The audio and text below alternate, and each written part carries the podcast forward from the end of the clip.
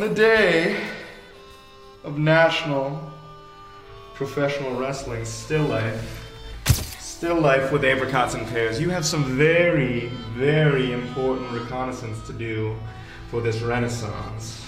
You're facing the rose. Teach me all you can about Miss Ford. Tervetuloa jälleen Suomen suurimman showpainimedian Smarksidein ääniaaloille. Meidät löytää sosiaalisen median viidakosta Facebookista, Twitteristä ja Instagramista ja keskusteluun pääset mukaan meidän Discord-serverillä, Facebookin Smarkside Wrestling Talk-ryhmässä tai foorumilla. Kotisivuilta smarkside.com löytyy linkit kaikkeen meidän mahdolliseen sisältöön sekä viikoittain aina mielenkiintoista sisältöä ja myös uutuutena showpaini opas, mikä oli olet tämmöinen uusi tulokas tämän ihmeellisen lajin pariin. Muista myös maanantaisin ja torstaisin Kieku-kanavalla ilmestyvät showpaini-uutiset.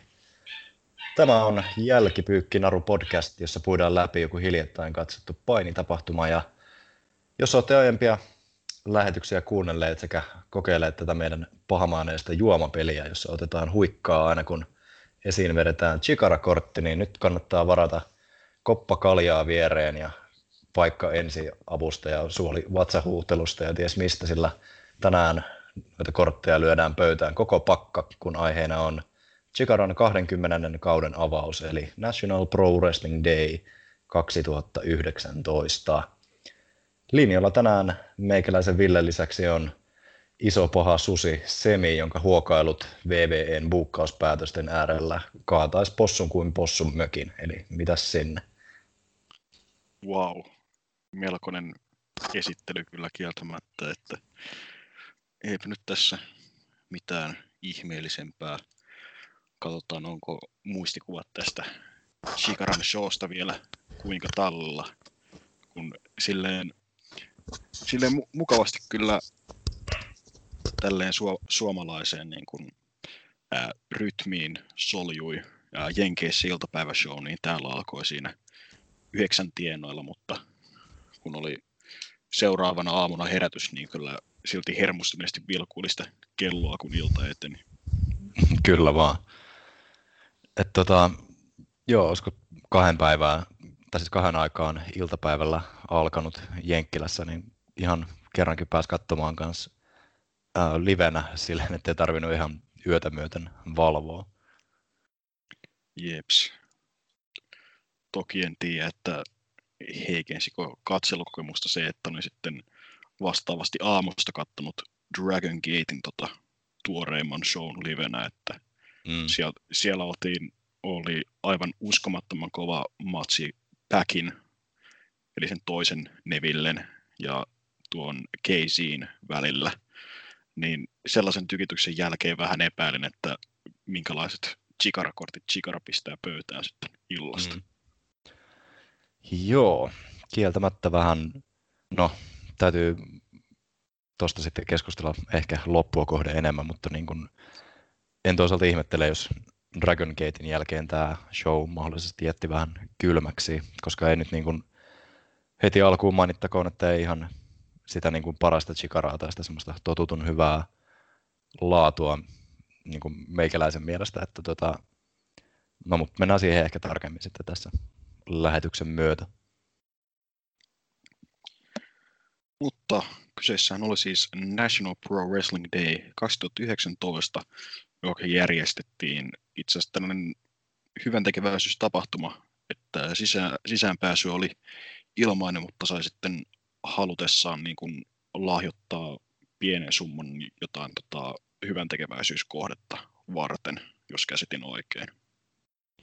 Joo, joko vuosi aina on ollut joku eri kohde ja tänä vuonna keräsivät muistaakseni jotain mielenterveysseuraa silmällä pitäen ja siinä sitten Facebookissa ilmoittelivatkin tapahtuman jälkeen, että jotain viisi tonnia tai vähän päälle oli saatu sitten kassaan.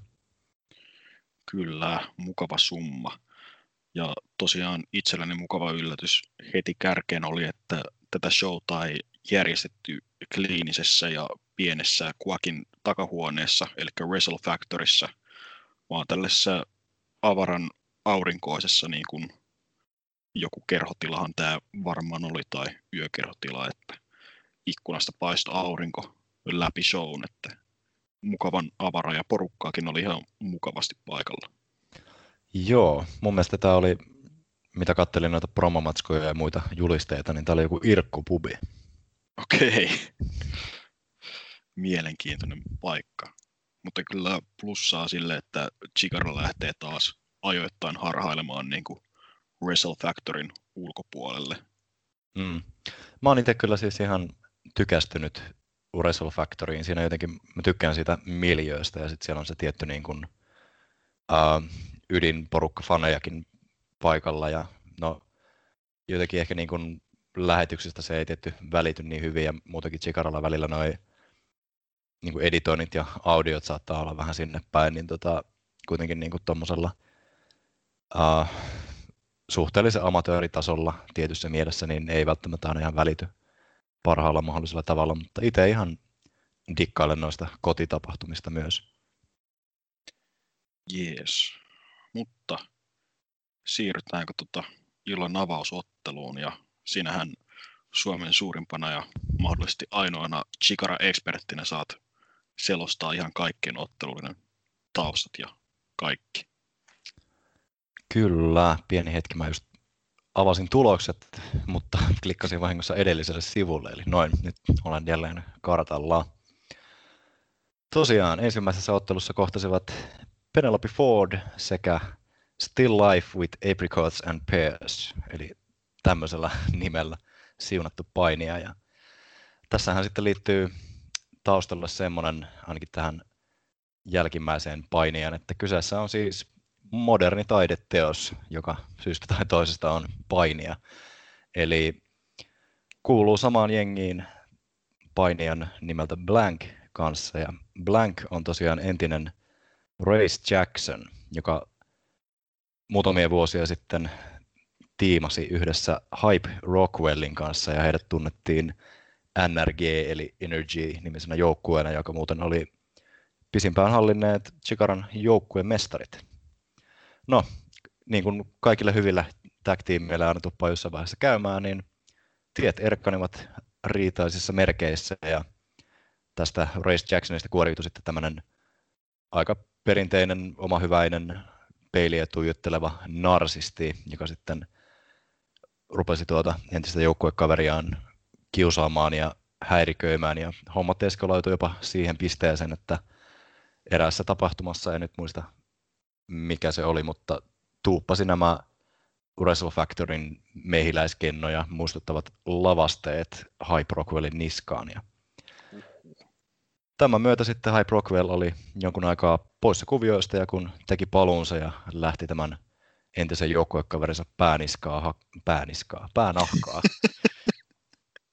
Mulla on tänään perjantai-iltana tätä äänittäessä niin kuin kurkun kostukkeena yksi olut, että pannaan tämmöiset takeltelut sen piikkiin.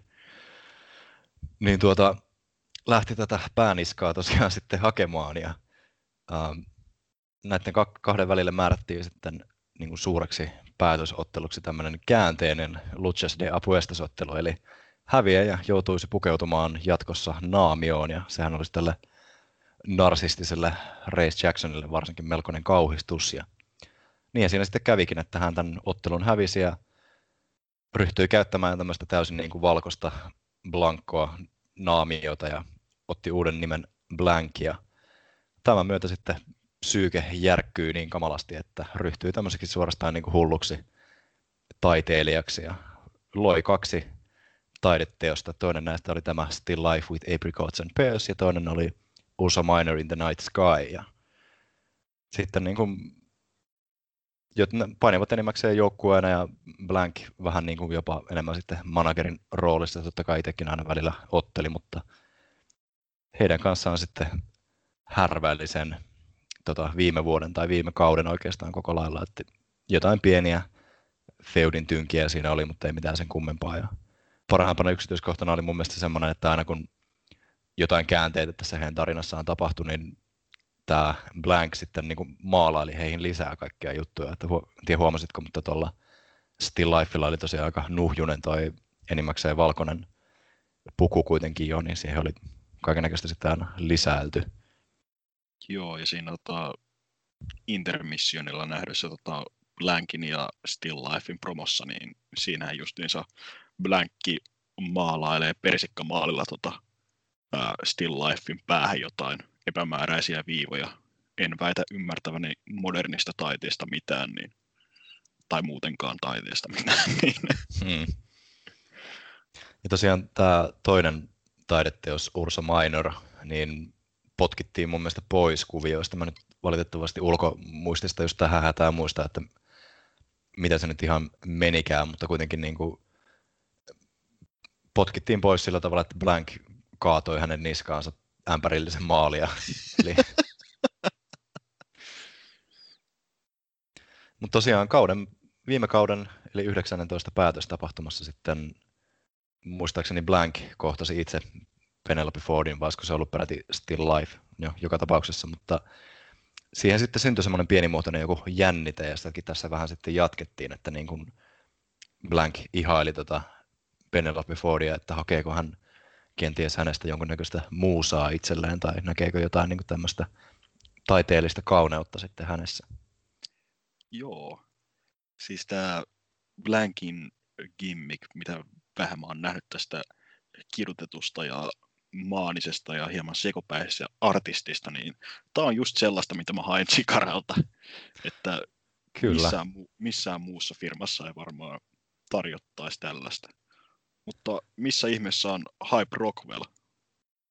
Uh, Hype Rockwell on vähän tippunut semmoiseen Creative Has Nothing For You limboon, että tota, kauden päätöstapahtumassa tai toiseksi viimeisessä tapahtumassa niin täkäili uh, Proletariat Board of Moldovan kanssa ja teki siinä sitten jonkunnäköisen heel turnin, kun hyökkäsi hänen kimppuunsa. Se on vähän semmoinen vielä avonainen kuvio, että se varmaan sitten jatkuu tulevissa tapahtumissa enemmän.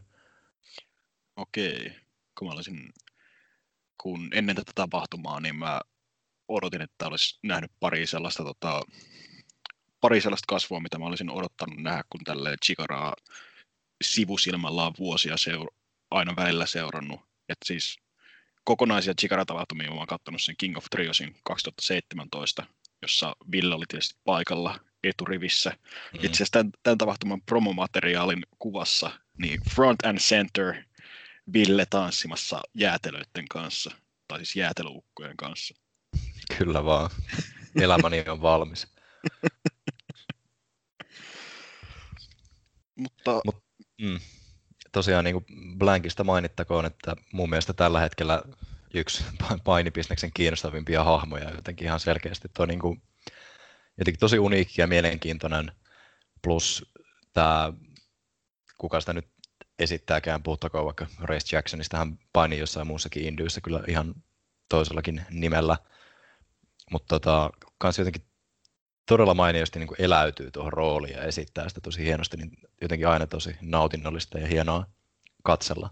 Sama juttu oli jo sen nar- narsistisen Race Jacksonin kanssa, että vaikka oli tosi semmoinen niin geneerinen ja nähty gimmick, niin hän veti sitä jotenkin niin hienosti, että sit, siitä pystyi nauttimaan ihan täysin rinnoin. Joo.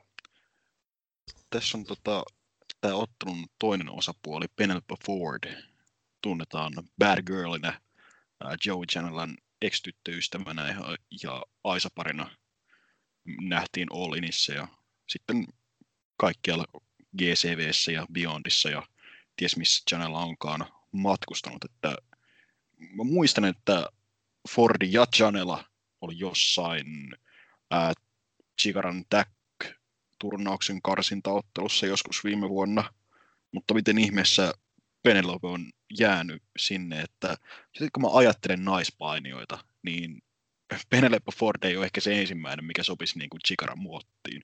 Mm. Joo, se oli varmaan tuon turnauksen myötä tosiaan, miten tuonne kuvioihin päätyivät. Et tota, se oli viime kauden toi Tag World Grand Prix, ja en nyt muista ihan mihin asti siinä pääsivät, mutta kuitenkin pärjäsivät tuossa turnauksessa ihan hyvin, Janela ja Ford siis. Mutta tota, ylipäätään Chikara kuitenkin tekee jonkun verran yhteistyötä noiden niin kuin itärannikon muiden indyjen kanssa. Et yksi semmoinen viime kauden vahva teemahan oli niin kuin Chikaran ja Beyond Wrestlingin feudi, joka sitten huipentui niin kuin kauden loppupuolella isoon torneo Cybernetikon otteluun, niin varmaan jotenkin just sitä kautta niin kuitenkin pyöritään samoissa ympyröissä, niin hyödynnetään sitten kanssa talenttia. Joo, PUT ja eiköhän, joo, eikä hän ole mikään niin semmoinen vakkari kuitenkaan ollut, ainakaan viime kaudella.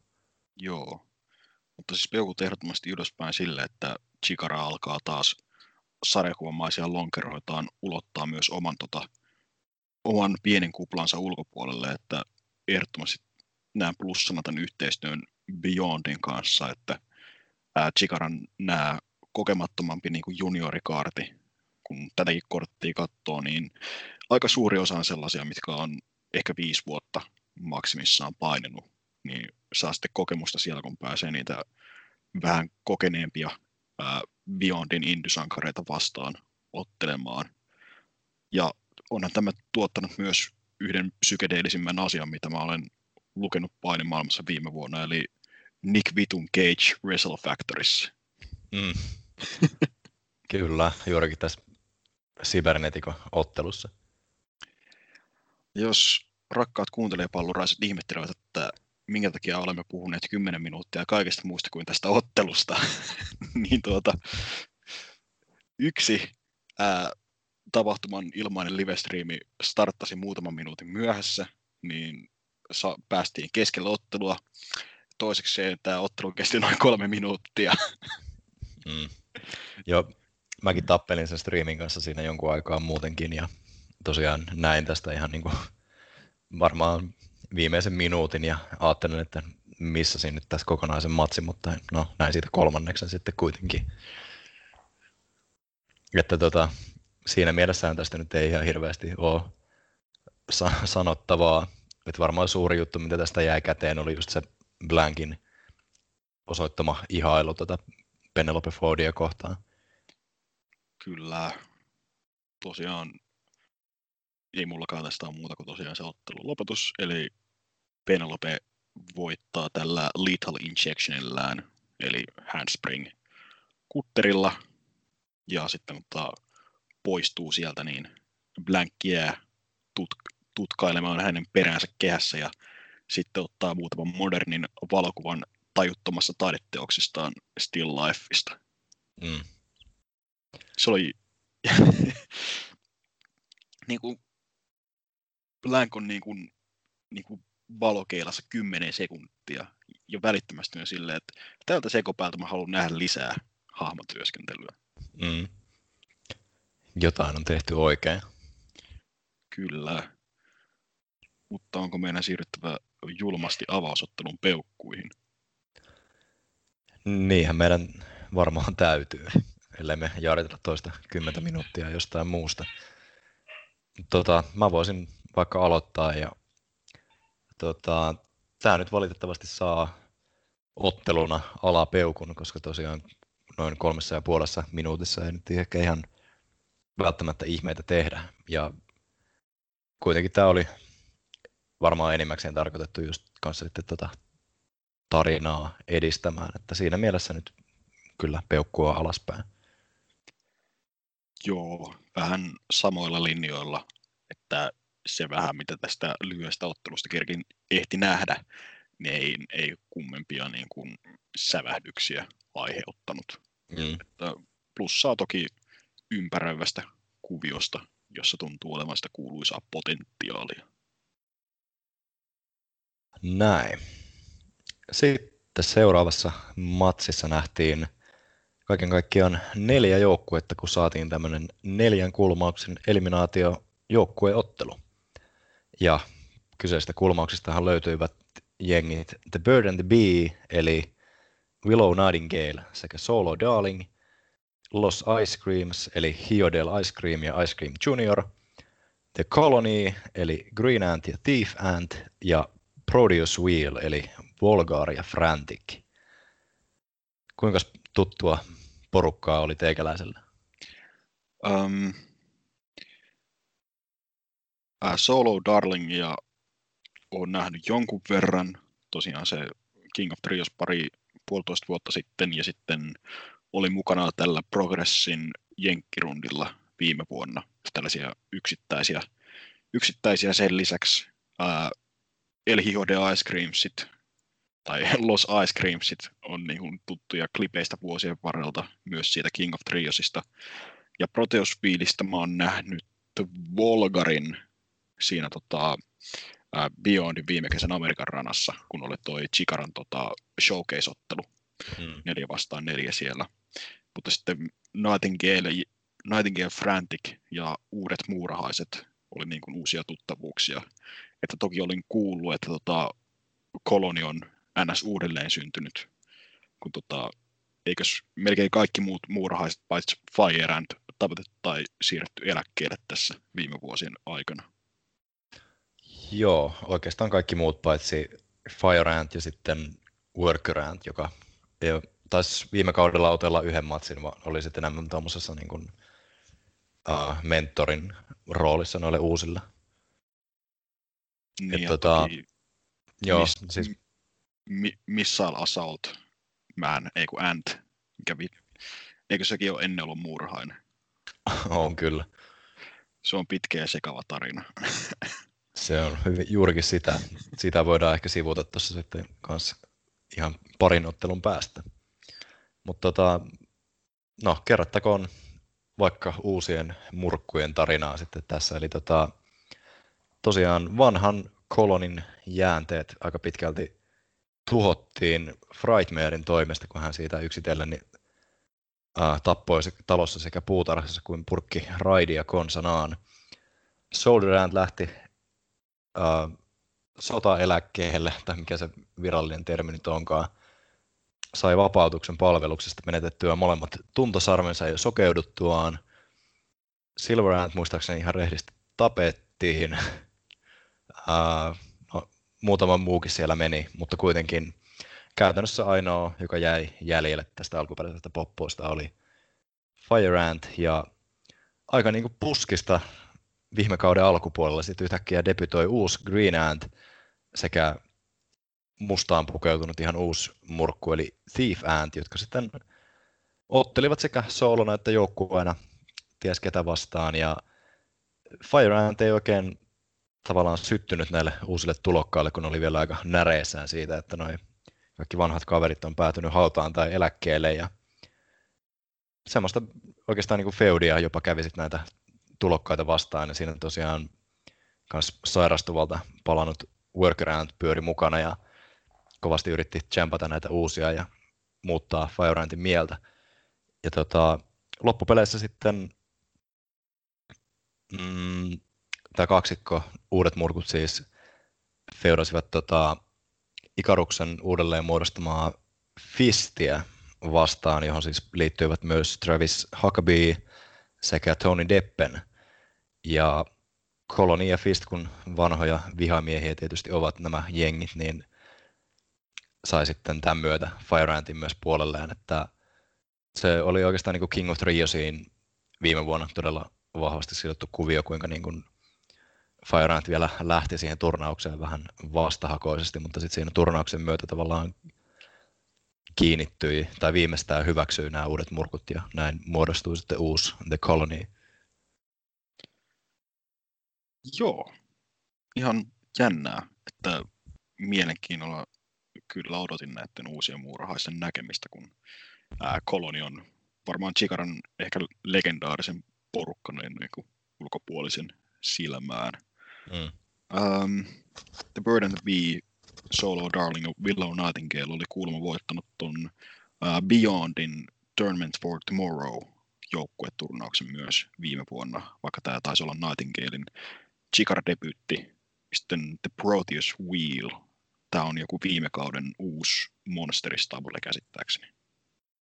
Joo, Produce Wheel on siis tämmöisiä hullun tiedemies Nikodemuksen luomia hirviöitä, jotka hän tuonne uh, Wrestle Factoryin viime kaudella sitten marssitti sisään. Tähänkin uh, sotkeutuu aika paljon niin kuin vanhoja juonikuvioita, joihin on vähän palattu tämän myötä, että tota, ne menee sinne ihan jonnekin muutamien vuosien takaisin niin kuin shutdown angleen asti jopa. Että tota, mä en ole silloin vielä niin, kuin niin aktiivisesti seurannut, että se on mulla vähän semmoista harmaata aluetta, että mä en pysty välttämättä niitä niin hyvin selittämään, mutta niin kuin tässä kanssa huomaa sen, että kuinka niin kuin hyvää tavallaan Chikaran tarinankerronta on, että pystytään tuommoisiin vanhoihin juttuihin viittaamaan ja palaamaan niin kuin näinkin pitkän ajan takaa. Että tähän liittyy muitakin painijoita, mutta siis mutta toisaalta kuitenkin tämä poppoa tuotiin kanssa sisään silleen, että siihen pääsi aika helposti tavallaan käsiksi heidän gimmikkiinsä, että he on niinku hullun tiedemiehen tekemiä hirviöitä ja sitten kaikki se niinku taustalore on vaan semmoista lisää ekstraa, että jos siitä jotain ymmärtää, niin se on vaan sitten bonusta. Joo, mutta itse ottelu oli sitten aina tosiaan panoksena, kyseessä oli tosiaan eliminaatioottelu, niin tota, jos yksi joukkue pystyisi eliminoimaan kaikki, niin he saisivat kolme tarvittavaa pistettä tota, joukkueen mestaruus tota, ottelua varten. Eli jos, ei ole, jos ette ole ennen kuunnellut, kun Villo on joskus varmaan jossain selittänyt tämän asian, niin tota, jos joukkue tai yksilöpaininen voittaa kolme ottelua putkeen, niin ansaitsee mestaruusottelun. Voitoilla ja tappioilla on väliä, uskomatonta, mutta totta. Uskomatonta, mutta totta. Loogista, hyvää buukkausta, joka luo niin kuin panosta. Tota, joo, tämä on vähän tämmöinen nopeampi keino sitten saada se mestaruusmatsi ja tämmöinen vähän takaportti, mitä monesti käytetään sit siinä vaiheessa, jos, jos tarvitaan joku uusi haastaja vähän nopeammin, niin sitten nähdään tämmöinen neljän kulmauksen eliminaatio. Joo, mutta itse ottelu. Tämä oli illan pisin ottelu ja tämä kesti hitusen alle 15 minuuttia, joka ehkä, ehkä kertoo tämän tota, muun kortin niin kuin, otteluista niin kuin noin muuten, että ei hirveästi ajalla juhlittu näissä. Joo. Ylipäätään tämä show jotenkin oli vähän mun mielestä semmoinen, että tämä, tämä oli tämmöinen no, näytöstapahtuma enemmänkin. Kyllähän tässäkin jonkun verran vietiin noita juonikuvioita eteenpäin, mutta tämä nyt ei kuitenkaan ollut sitä semmoista, niin kuin aiemmin mainitsin, että tämä ei ollut semmoista laatua ehkä, mihin meikäläinen on ihan Chikaran parissa nyt muutaman vuoden aikana tottunut. Että tota, tämä oli kyllä ihan sinällään hyvä matsi. Mun mielestä tässä nyt näkyy varsinkin Green Antin ja Thief Antin puolesta niin kuin vähän normaalia enemmän semmoista botchailua, tai niin kuin, ei edes niin kuin normaalia enempää, vaan ylipäätään se niin kuin näkyy, koska nämä on uh, muuten ollut mun mielestä tosi silleen valmiita, totta kai hieman niin kuin vihreitä, mutta ei ihan kuitenkaan tuommoisia kämmejä tullut, mitä tässä nyt nähtiin muutama, että en tiedä minkä piikkiin se voi laittaa, että oliko huono päivä vaan tai jotain, mutta ja ylipäätään muutamia semmoisia pieniä niin kuin, töksähdyksiä tässä oli, mitä normaalisti mun mielestä ei juurikaan hirveästi tarvitse katsella. Joo, etenkin niin kuin alkupuolella tuntuu, että tuntuu myös, että kun on loppujen lopuksi aika vihreitä painioita, että jos niitä tulee, joku virhe tulee, niin siitä, niitä sitten saattaa tulla herkästi niin kuin useampi putkeen. Ja mm. vaan, että menee, menee pasmat siinä sekasin. Mutta niin kuin, noin muuten niin kuin, ihan niin kuin solidia, solidia neljän joukkueen pööpöilyä, jossa vähän itse kukin sai tota oman chanssinsa. Ää, mun mielestä ottelun MVP oli jäätelömiehet, eli Hiho ja Junior. Onko ne hiilejä nykyään vai vetikö ne muuten vaan hiilin roolia tässä ottelussa? Vähän tuntui siltä. Ne on yleensä sitä, mitä tarvii olla. Ne on vähän semmoisia twiinereitä. Ja ylipäätään niin kuin, ei niitä se heal veto mun mielestä nyt ole ja niin hiiliä kuitenkaan se vaan tostajat, kun ne on niin tommosia idiootteja välillä. No niin, hiili on vähän vahva sana, kun lähinnä tuollaisia ilkikurisia keljuilu, ilkikurista keljuilua ihan maksimissaan, että mm, mm. tässäkin toivat enimmäkseen sen tarvittavan huumorisäväyksen tähän otteluun. Että toki, kuten sinä, jos olet kattanut kyseisen 20 seikkailuja vuosikausia, niin ei välttämättä säväytä ehkä sama efekti, jos katsoo Colt Cavanan otteluita viikossa toiseen. Mutta itselle kun varmaan toinen, toinen kerta, kun näen niin kuin vähän aikaa, niin tota, mukava pikku vivahde. Joo, aika hyvin lu- luit mun ajatuksia, koska kyllä niin kuin vähän tietyssä mielessä rupeaa kyllä, kyllästyttämään tämän kaksikon puuhailut, koska tota, kyllä ne vähän ehkä toistaa itseään ja muutenkin tota, ei ne, niin kuin, ne edes ruudun välityksellä tavallaan tuu niin hyvin ilmi. Että eniten mä oon heistä nauttinut totta kai silloin, kun heitä on nähnyt liveenä, niin sieltä kuuluu ne kaikki semmoiset pienet kommentit ja heitot paljon paremmin. Joo, tässäkin muistan, että parissa kohtaa, kun olivat siinä kehän ulkopuolella jostain syystä, niin kuuluisi sellaista pientä mutinaa sinne yleisön suuntaan, mikä ei valitettavasti välittynyt kotikatsomoihin, mutta uh, tosiaan tämä kaksikkohan lähti sitten ensimmäisenä siinä, kun ää, ää, toinen yritti ohjeistaa, että pistää vastustajan täsmälleen oikeaan kohtaan kehää splashia varten, vie ihan viereen, mikä johtaa siihen, että tämä toinen heittää splashinsa keskelle kehää, tyrmää itseensä ja sitten hänet selätetään siitä ja eliminoidaan Solo Darlingin toimesta. Mm.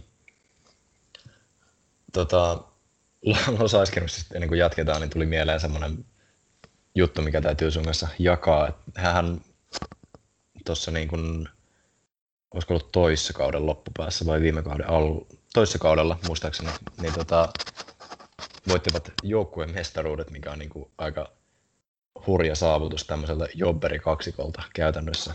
Mutta tota, sehän tapahtui myös silleen vähän hiilimäisesti, kun he 2015 voittivat tämän Challenge of the Immortals turnauksen Princess Kimberlyin ja Jervis Cottonbellin kanssa ja kaikki sai siitä sitten niin, tämän tämmöisen niin kuin kultaisen mahdollisuuden, eli vähän niin kuin Money in the Bank tyyppisen mahdollisuuden haastaa sitten eri mestaruuksista ja Los Ice Creams panttasi tätä muistaakseni pari vuotta, pari kolme vuotta tätä mahista. Ja sitten just kun ihan hirveän niin kuin pitkän feudin ja taistelun jälkeen uh, The Rumblebees, eli Solo Darling ja Travis Huckabee voitti nämä mestaruudet, niin vittu Los Ice Creams tuli kässäämään ne silloin ja voitti joukkueen mestaruudet. Ja, mutta mun parasta tässä oli se, että sen jälkeen kun he oli mestareita, niin he oli tosi nihkeitä puolustamaan sitä, koska he rupesivat tekemään oh. semmoista, että aina kun joku jengi oli saamassa ne tarvittavat kolme pistettä ottelussa, niin he rupesivat häiriköimään näitä niin kuin, tavallaan ykköshaastajuusmatseja. Oi, oi, oi. Yhdessäkin, niin kuin, en muista kumpi jäätelyukko tuli pizzakuskiksi pukeutuneena sinne kehänlaidalle valtavan semmoisen pizzalaatikkokasan kanssa niin kuin toimittamaan niitä ja hämäs siellä tota, näitä, jotka oli just voittamassa otteluja pisteitä. Taas tämmöisenä he toimii tosi hyvin kyllä.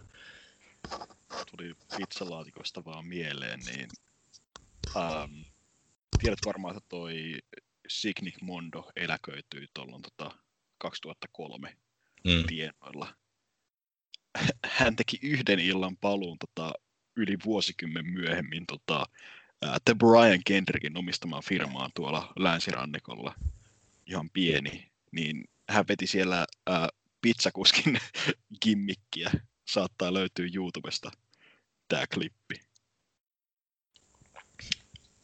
Ok. Kannat, kannatti, kannatti tehdä yhden illan comeback selkeästi siis. Selkeästi. Ehkä Kendrick tarjosi kunnon tota, ää, ää, ruoho, ruohovalikoima sitten, eikö siis hetkinen enää meidät mistään syytä, eikö olikohan se laillista silloin jo? No aivan sama, tämä, tämä four-way-ottelu.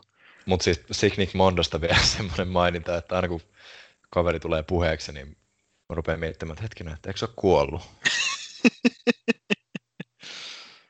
no siis tässä bisneksessä tuntuu, että voi kysellä, kysellä sitä melkein jokaiselta niin kuin, kaverilta niin kuin, josta ei vuosikymmeneen hirveästi muisteltu, niin onkohan se kuollut? Mm.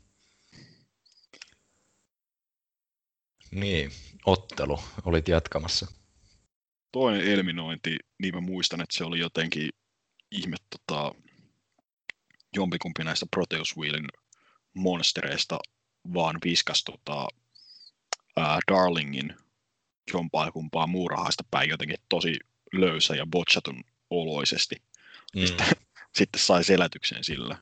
Muistaakseni tuolla live-chatissa jotain siitä tota, muutistiin, että olipa, olipa heikon näköinen tota, eliminointi silloin, että silleen negatiivisella tavalla jäi mieleen se, että toki silloin Beyondin matsissa toi Volgar, niin vaikutti ihan sellaiselta menevältä niin kuin myhkäleeltä, mutta toisaalta ei tässä jättänyt mitään ihmeellisempää mieleen.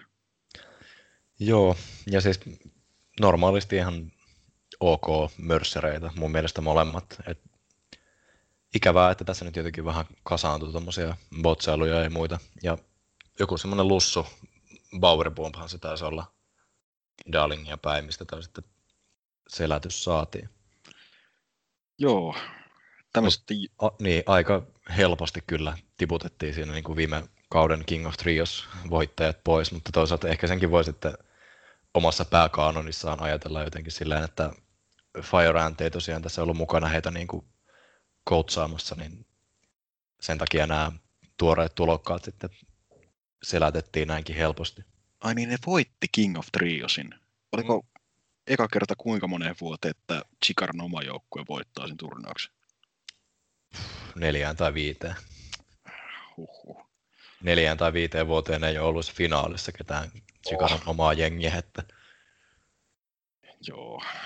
Ja ottelun lopetus. Ähm, Solo Darling yrittää pump handle driveria jommalle kummalle näistä möröistä.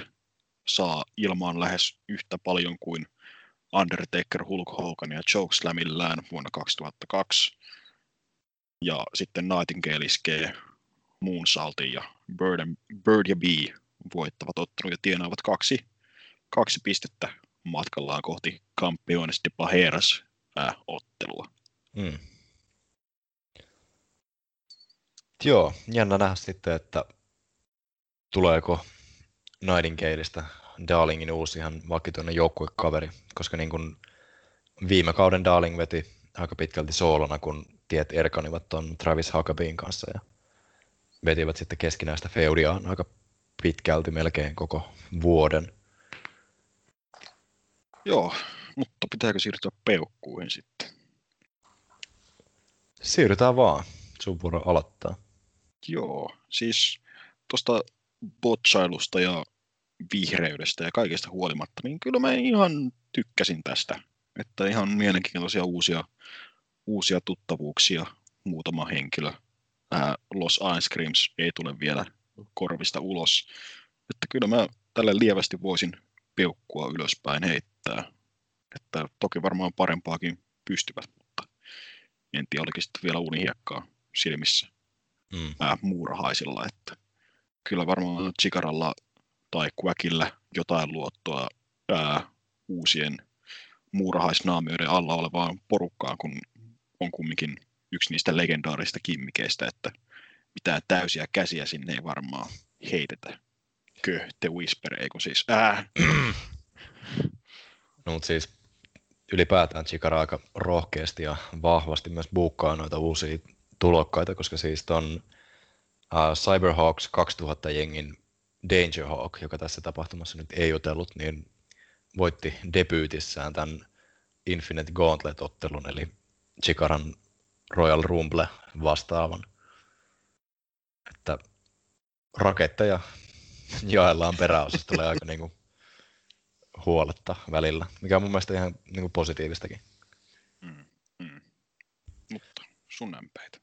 No semmoista varovaisen positiivista yläpeukkua myöskin, että ihan jo niin kuin aikansakin kestonsa puolesta semmoista niin kuin, tavallaan Chikaran hyvää keskitasoa, mutta niin kuin, muutamat töksähdykset jättää tämän kuitenkin semmoiseksi niin kuin, no, vähän yläviistoon. Te ei ihan välttämättä täysin pysty, mutta ihan jees, tämäkin mylly. Ja siis joukkojen ottelut on kuitenkin se Chikaran yksi niin kuin valttikorteista ja vahvuuksista ja semmoisista niin kuin tavallaan no, jutuista, että jos tykkää joukkuepainista, niin täällä sitä kyllä on paljon tarjolla. Kyllä. Sitten siirryttiin illan ensimmäiseen impromptu-otteluun, joka oli siis Magic Move Match, josta olet tainnut ainakin kertaalleen mainita jossain podcastissa. Selvennäpä vielä kerran rakkaille, rakkaalle painikansalle, että mistä tässä on kyse. No, hyvät rakkaat kuuntelijapalluraiset. Magic Move Match on siis ottelu, jonka alussa arvotaan bingopallo masiinasta joku liike, ja tämä liike on sitten niin sanottu Magic Move, ja jos tämä liike ottelun aikana tapahtuu, niin koko yleisö voittaa jonkun hienon pienen palkinnon. Ja tämä nyt oli pitkästä aikaa niin kuin, uh, tämmöinen matsi, että en edes muista milloin viimeksi on ollut, koska mun mielestä nämä on myös enimmäkseen painottunut just tämmöisiin niin kuin, tavallaan kiertäviin tapahtumiin, jotka ei ole siellä Wrestle Factoryssa vaan jossain muualla. Tota, itekin on pari kertaa, kerran Chicagossa ja kerran Skotlannissa päässyt tämmöisistä nauttimaan ja jotain tarroja tai semmoisia sieltä sitten saatiin, kun tosiaan liikkeet tapahtuivat. Joo, saattaa olla tämmöinen live-spesiaali matsi, että saattaa olla Wrestle Factoryssakin, mutta jätetään sitten leikkaushuoneen lattialle, mutta kun tämä tuli suorana, niin tämä oli sitten kaiken kanssa nähtävänä ja mm. kyseinen maaginen liikehän oli superpotku. Young Bucksit olisivat huutaneet ilosta. Niin, painimaailman harvinaisen liikkeen varsinkin tätä nykyään. Kyllä, ja tässähän vastakkain olivat vanha kunnon Ikarus, mies, jolla on maailman hirvittävin tatuointi. Kyllä, ikinä missään. Mm, ja jota, hän... jota käyttää niin kuin heel heatin saamiseen. Ihan mahtavaa. Hän siis tuli niin kuin, ää, takki päällään niin kuin kehää sitten heti kun alkoi vetskaria avaamaan, niin ylös oli, ei, ei pidä se päällä. Mm. Samaa mantraa mekin toistettiin täällä kotisuomessa. Kyllä. Ja monesti jossain niin kuin vähän pienemmän kaliberin matseissa ei edes ota tota hupparia tai takkia pois päältä, vaan se on sitten oikeasti, kun tarvitaan reaktiota jossain isoissa jutuissa, niin sitten se lähtee. Joo, äh, käykää googlettamassa Ikarus back jos kiinnostaa. Parastahan oli, oli tota, taisi olla viime kauden jossain ihan viimeisissä tapahtumissa, kun uusi Fist promotti jotain, niin Travis Huckabilla oli tämä Ikaruksen vanha fanipaita yllä, jossa luki, että I got Icarus is back. ai ai ai. Jos kuuntelijat ihmettelee, niin että mitä Fist tarkoittaa, niin sehän on Friends in Similar Tights. Kyllä. Tähän jengiin on aikoinaan kuulunut muun muassa Johnny Gargano ja Chuck Taylor. Kyllä, sekä myös Kran Akuma, josta, jota kukaan ei muista ja josta kukaan ei välitä. Mm. Mutta... Joka kävi ottelemassa pari comeback-ottelua ja sen jälkeen hävisi kuin ilmavaiva aavikolla. Ikarusta tässä vastassa miesohjosta Kristen Cobain, ei toivottavasti sukua Kurtille ää, länsirannikolta. Taisi olla ihan Chikar debyytti. Oli kyllä, ja ilmeisen tuore tulokas muutenkin. Sellainen huomio muuten, että ainakin mun tuloksissa toi Koban on kirjoitettu koolla eikä seellä. Eli Aa. tuskin on sukua. Okei, okay, joo. Mulla on Chikaran virallisissa tuloksissa on koolla, kun taas täällä toisessa on seellä. Aha. Ilmeisesti ihan kuulupohjalta tämä toiset tulokset tullut. Mm. Mutta ottelun tarina on simppeli. Babyface Cobain hakee superkikkiä ja Ikarus tekee kaikkensa yrittääkseen väistää sen. Siinä se aika, aika pitkälti. tota, tämmöinen niin selke, selkeästi enemmän live-yleisölle tarkoitettu matsi. Mm, tavallaan ihan hauska tyyli myöskin tuoda uusi painia sisään. Joo, saa tuollaisen nopean tarinan, mistä kaikki saa nopeasti kiinni. Ja mun mielestä KB näytti tässä ihan positiiviselta yllätykseltä, että vaikka näyttikin Lance Archerilta, niin tota, ei, ei botchailu kehässä ja veti sen hommansa niin kuin napakasti pakettiin. Toki ei tätäkään ottelua oltu hirvittävällä kestolla niin kuin kiusattu, että alle, alle viiteen minuuttiin ollut, oltiin paketissa. Mm. Joo, et siinä mielessä hirveästihän tästä nyt ei jäänyt sanottavaa, niin pitäisikö meidän vähän kirittää tahtia ja antaa peukkuja vai oliko sulla ylipäätään tästä vielä jotain? No voi sanoa, että Cobain sai kun saakin iskettyä Superkikin perille, perille, mutta muutamia sekunteja myöhemmin Ikarus sitten voitti Blu-raylla, mikä oli siis Death Valley Driver-kulmaukseen. Mm. Ei käyttänyt sentään Wings of Icarusia, eli pedigreitä. Oi, oi. no mutta, uh, tällekin vähän tuolle edelliselle semmoinen varovainen keskiviivan yli heilahtava pystypeukku. Eli tota, Koba on nyt ehkä ihan hirveästi sinällään jäänyt mieleen, että aavistuksen semmoinen, mm, sanoisinko, geneerinen ilmestys ehkä, että mielenkiinnolla otan kuitenkin, että jos tosiaan niin kuin vakiintuu nyt Chikaran rosteriin, niin millaisen, tai millainen hahmo tästä kehittyy ja millaista tarinaa hänen ympärilleen luodaan, että jään mielenkiinnolla ottelemaan. Ja Ikarus on kuitenkin on tämän lafkan veteraaneja, niin ja meikäläinen hänestä kyllä on aina dikkailu. Ei ehkä ole siellä niinku ihan top vitosessa esimerkiksi, mutta kuitenkin niinku semmoinen solidi ylemmän keskikortin niinku työhevonen. Joo. Um, mitäs peukkua tälle nyt antaisi? Aika neutraalein fiiliksi, mutta ehkä kun oli ensimmäinen koskaan näkemäni Magic Move-matsi, niin lievästi yläviistoon ehkä tällekin voi osoittaa. Hmm. Pitää nostaa selostamosta, oli varmaan joku hiilo kiertävä kommentaattori paikalla, kun Cobainin iskettyä superkikkinsä, niin kommentoi vaan, että Shawn Michaels pyörii haudassaan. Häh. Niin ja se oli itse asiassa muuten just aiemmin mainittu Travis Huckabee, joka oli selostamassa. Eli Ikaruksen tiimikaveri siis toisin sanoen. Kyllä, mutta siirrytäänkö eteenpäin, että Ville ehkä pääsee tänä iltana kurkun kostukkeiden pariin vielä takaisin.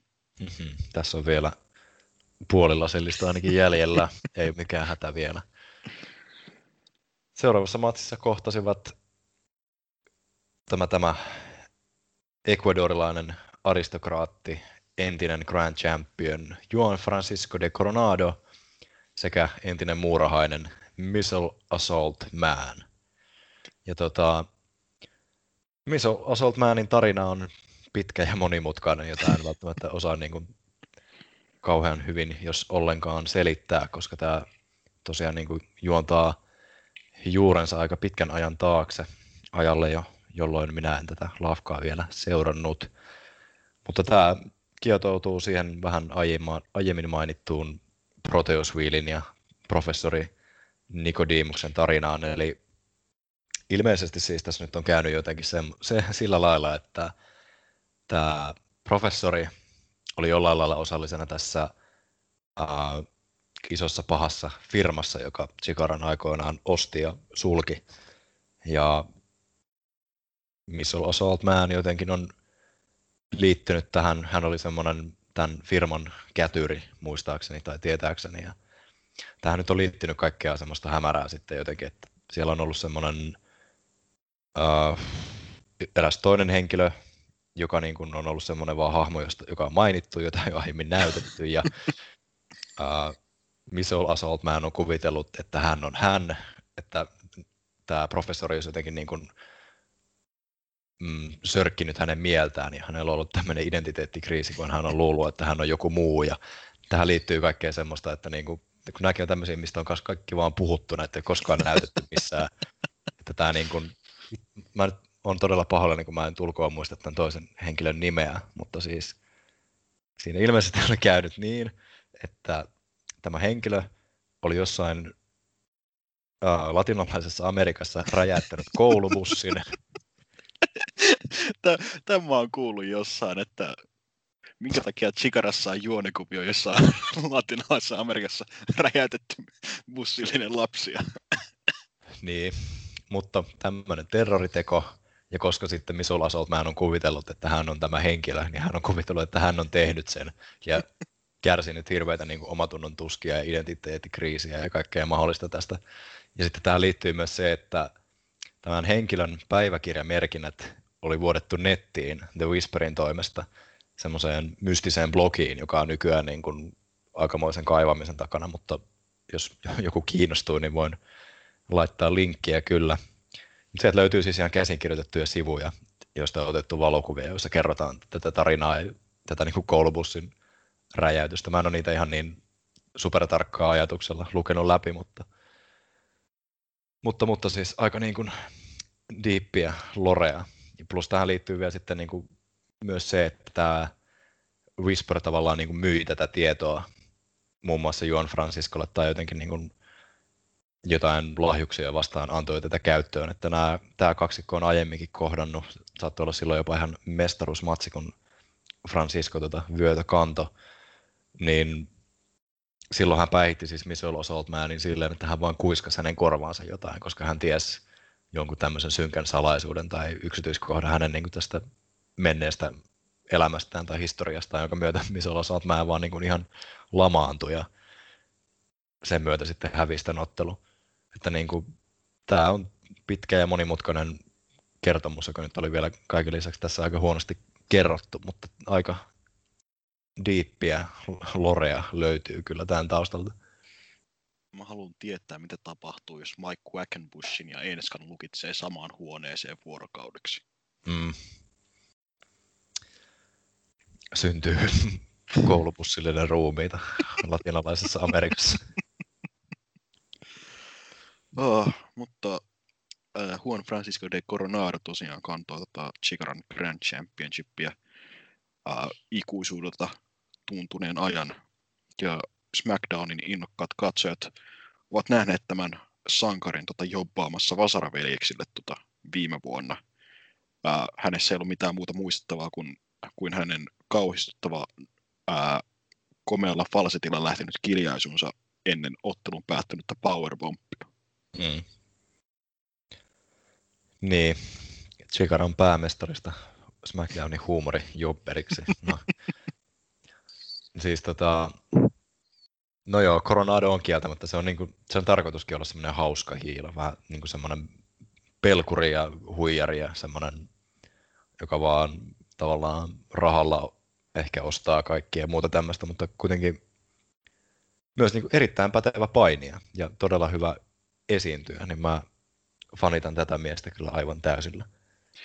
Joo, siis internetin syvyyksissä niin on jostain syystä niin kuin törmännyt niin kuin aika negatiivisiin, negatiiviseenkin palautteeseen koronaadosta, etenkin tämän, hänen tästä pitkästä mestaruuskaudestaan. Mutta silloin kun on nähnyt häntä niin kuin painimassa niin kuin, ää, ei vanhuspainioita vastaan, niin on erittäin niin kuin pätevä tekninen painija, että suurin hidaste on varmaan toi koko, että äm, mitä sä tykkäsit siitä käsittääkseni paljon tota Jonathan Greshamia vastaan tota, viime vuonna Chikarassa? Kuinka kovaa varvaslukkorunkkausta se oli?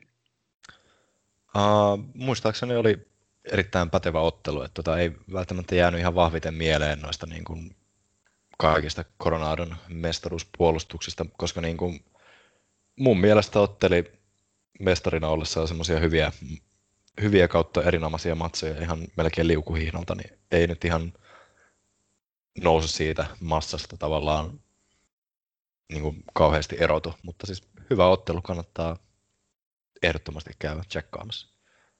Okei, okay, joo. Ajattelin, että olisi käynyt tyydeiltään niin hyvin yhteen, mutta äh, koulubussin räjäyttäjämies ja ecuadorilainen aristokraatti, niin minkälainen ottelu tästä kehkeytyikään.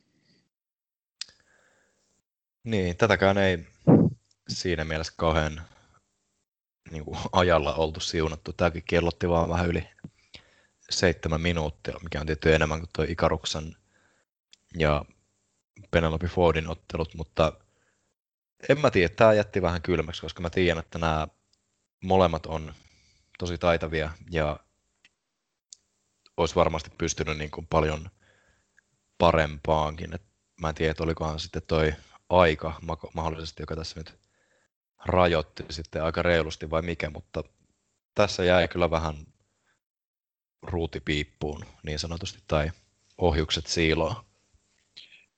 Joo, aika lailla, että siis ei mitään huonoa kamaa tämä ottelu, mutta alkoi melkein suorastaan nukuttaa tämän ottelun aikana. Toki näki siinä, että ää, korona on niin kuin teknisellä osaamisellaan niin kuin erottu hyvin siitä ottelusta, mutta sitten MAM, niin yritän niin kuin muistaa niin kuin mitään, mitä hän teki tässä ottelussa, niin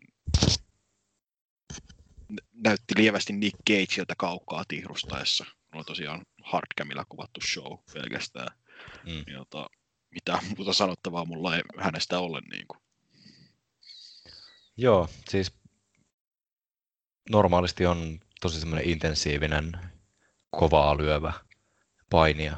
Tässä jotenkin vähän, ehkä jotenkin jarruteltiin ja muutakin ei tosiaan ladattu ihan niin kuin kaikilla, kaikilla panoksilla. Että tota, siinä mielessä ikävää, koska mä oikein ootin tästä semmoista niin kuin rajuu mättöä, koska heillä oli kuitenkin se yhteinen ottelu tosiaan taustalla jos jonkun ajan takaa, jossa Coronado otti tämmöisen hyvin niin kuin kyseenalaisen voiton vaan tällä mystisellä kuiskauksella. Ja jotenkin sen myötä ajattelin, että kun sitä yhteistä historiaa kuitenkin oli, niin tästä olisi saatu semmoinen kunnon rajumatsi, mutta tämä nyt jäi aika lussuksi sitten loppupeleissä.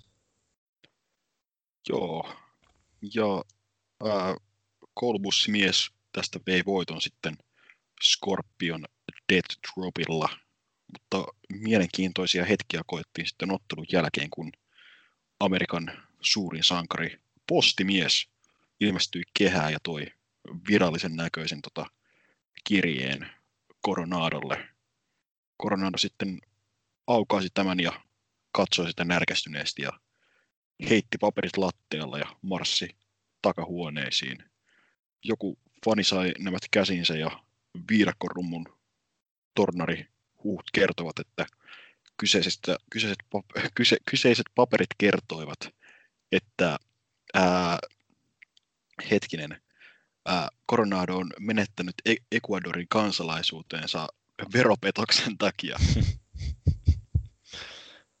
Ihan mahtava käänne mun mielestä.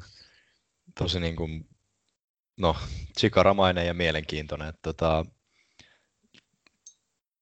toi on ollut se Ecuadorin kansalaisuus kuitenkin aika iso osa tätä identiteettiä, niin jännä nähdä, että mihin tämä lähtee tästä sitten kehittymään, että lähteekö hakemaan jonkun muun maan kansalaisuutta vai mitä tässä tapahtuu. Ja ylipäätään tosi tervetullut käännös tässä kohtaa, koska Coronado sen mestaruustappionsa myötä niin kanssa jäi vähän ehkä semmoiseen limboon, että oikeastaan tuon edellisen kauden melkein puolet siitä, kun mestaruuden hävisi, niin vähän haahuili silleen tyhjän päällä, että ei hirveästi ollut mitään isoa meneillään, niin mahtavaa, että saadaan myös tälle Veijarille nyt jotain uh, storia jälleen käyntiin. Ehkä hän perustaa oman valtion. Mm. Ei saatana, se, se olisi hienoa. Oh, tässä vaiheessa nähtiin sitten vanha kunnon intermission. Peukut unohtu. Helvetti. Mutta nopeasti vaan, että niin perustelin, että jätti kylmäksi, eli alaspäin tällä. Parempaakin mieltä, pystyvät. Samaa mieltä tietenkin, mitä te luulitte. Hmm. Koronado näytti hyvältä. Toivottavasti bussin räjäyttäjä va- saa, saa mahdollisuuden vakuuttaa vielä joskus myöhemmin. Intermission Des meille livestreamin välityksellä seuraavilla pyöritettiin 30 minuuttia hypivideoita, joissa eritoten huomiota sai Mr. Touchdown, Mark Angelo Setti sekä äh, hallitseva interim Grand Champion Dasher Hatfield, joiden kuviota purettiin tota, herra Touchdownin äh, kehäpromossa. Ville, kerropas meille, että mitä nämä ää, puoliserukset vai mitä hiton sukua he ovat toisilleen, ne, niin mit, mitäs heillä on menossa? He ovat siis puolikkaat lankoserkukset. Step cousin in laws. Niin tietenkin. Tosiaan Mark Angelosetti onnistui päättämään ton Juan Francisco de Coronadon pitkän, pitkän, pitkän mestaruuskauden joskus viime kesän kieppeellä, mutta valitettavasti King of Trios turnauksessa loukkaantui.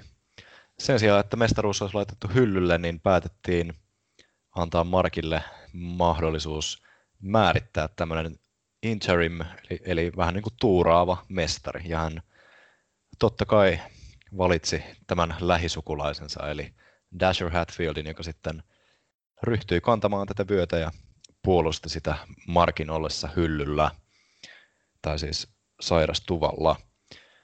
Pitki syksyä otteli muutamia mestaruusmatseja, ties ketä vastaan, ja enenevissä määrin rupesi niin kuin, uh, puhumaan itsestään mestarina, eikä vaan väliaikaisena tai tuuraaja mestarina. Ja hyvin semmoisella niin kuin hitaalla liekillä poltettiin tuota eteenpäin. Ja sitten loppujen lopuksi kauden päätöstapahtumassa, kun oli onnistuneesti jälleen vyötä puolustanut, Maak saapui takaisin, ilmoitti, että on jälleen kunnossa ja valmis mestaruuttaan puolustamaan, mutta Dasher Hatfield ei tuota vyötä sitten luovuttanutkaan takaisin, vaan lossautti Mr. Touchdownia, Markkia – kyynär päällä suoraan päähän.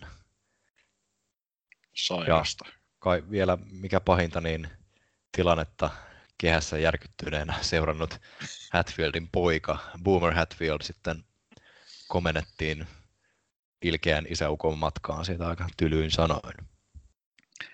Ja siis Boomer on... Voiko olla mahdollista, että Quack on pistänyt kehään noin 12-vuotiaan pojan klopin Nimittäin siltä Boomer Hatfield näyttää. Niin, ei sitä tiedä. Kovasti ainakin väittää, että olisi juuri täyttänyt 18. No siis on Markus Tutkin kai täysi-ikäinen ja hän on lähes Hornswoglen kokoinen kääpiö, että ei siinä. Mm. Joku ihme tota, lapsipainioiden buumi on nyt menossa, kun Kid Laikos ja Markus Tunt ja nyt sitten vielä Boomer Hatfield, että ää, Kid Laikos on hajalla jatkuvasti. Markus Sun pasko itsensä seuraavaksi, mikä onkaan Boomer Hatfieldin kohtalo. Mm. Mutta mä kyllä rakastuin tuohon Boomer Hatfieldiin, koska tota, mä näin kaverista promokuvia ja muuta semmoista jo ennen kuin näin häntä ottelemassa, koska tuossa joskus, oliko se nyt loppukeväästä vai kesällä, kun hän debytoi, niin laahasin vähän noista tapahtumissa jäljessä ja tosiaan näin kuvia ja kuulin juttua jo ennen kuin näin miestä tosi toimissa ja oli vähän semmoinen epäileväinen, niin että äh, tommonen jonkun poika gimmick, voiko tämä nyt toimia. Ja sitten vielä niin kuin noin nuori ja pieni kaveri, että sytyttääkö tämä nyt ollenkaan, mutta jotenkin on vienyt sydämeen ihan täysin, ihan, ihan loistava, loistava pikku heppu. No niin, äh, tosiaan tässä touchdown tuli kehään vaatimaan äh, lähisukulaisensa päätä vadille. Boomer yritti tulla siinä vähän rauhoittelemaan, mutta sitten myös lopulta Dasher puvussa tietysti saapui paikalle ja kertoi siinä rauhallisesti ää, melkein veljelleen, että Mark, sinä, sinä et vain ollut valmis ottamaan tätä valtavaa, valtavaa vastuuta takaisin harteillesi, että sinun pitää todistaa, että olet jälleen painekunnossa voittamalla seuraavan henkilön. ja kehässä Chikaran päätuomari ja nykyinen äh, Director of Fun, eli toimitusjohtaja Bryce Remsburg, vaan levittelee käsiä ja ok, selvä, selvä mm. juttu. Niin, minkäs teet? Ei, ei löydy auktoriteettia Bryceilta. Liian mukava mies. Mutta mä itse tykkäsin tästä Dasherin promosta nyt ja sitten tätä seuranneen ottelun jälkeen, että joo, se on hiili, mutta silloin hän uskoo siihen, että hän on oikeassa. Mm. Se on tie, tietyllä tapaa sellainen, että se on sille hyvä hiili, että hän itse uskoo, että hän tekee niin kuin oikean asian. Joo, mielenkiintoinen näkökulma, jota niin kuin hirveästi ei mun mielestä välttämättä hyödyntä.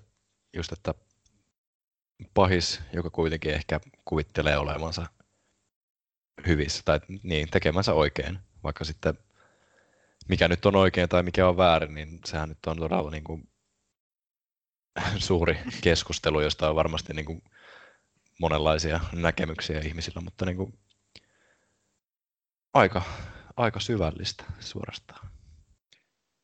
Kyllä. Se, mikä Täytyy ei mainita... syvällistä, niin oli tämä ottelu. Mm. Mutta ennen kuin mennään siihen, niin mainittakoon tuosta niin kuin Dasherin heel turnista ja ylipäätään tuon viime kauden lopetuksesta semmoinen pieni nyanssi, että tota, mm, ennen tätä niin kuin viimeisen kauden viimeisen shown mestaruusmatsia, niin Dasher oli saanut ovelleen toimitetun paketin, josta paljastui hänen 2015 käyttämänsä kyynärsuojus. Ja tämä oli aika vahva semmoinen symboli tässä niin kuin viimeisen shown aikana ja tässä tarinassa, koska tota, tämän kyseisen suojuksen hänelle alun perin antoi juurikin tämä Mr. Touchdown. Ja tämä oli isossa roolissa tuossa 2015 tässä Challenge of the Immortals-turnauksessa, joka siis kesti koko kauden, jossa semmoiset isot ne, no, neljä hengen jengit ottelivat toisiaan vastaan pitkin vuotta ja keräsivät pisteitä ja bla bla bla. Ja tota, tämä Dasherin ja Mr. Touchdownin jengi, Dashers Dugout, jossa oli myös, hetkinen, siinä oli Icarus ja siinä oli Heidi Lovelace, niin napsivat voittoja aika tiuhaan tahtiin ja käytännössä johtivat tätä turnausta koko vuoden, koska niin kuin Dasher oli tällä kyynärpäiskullaan teilannut vastustajiaan tosi tehokkaasti tajuttomaksi tai niin, kuin, no, niin lujaa suoraan päähän, että sai selätyksiä sieltä.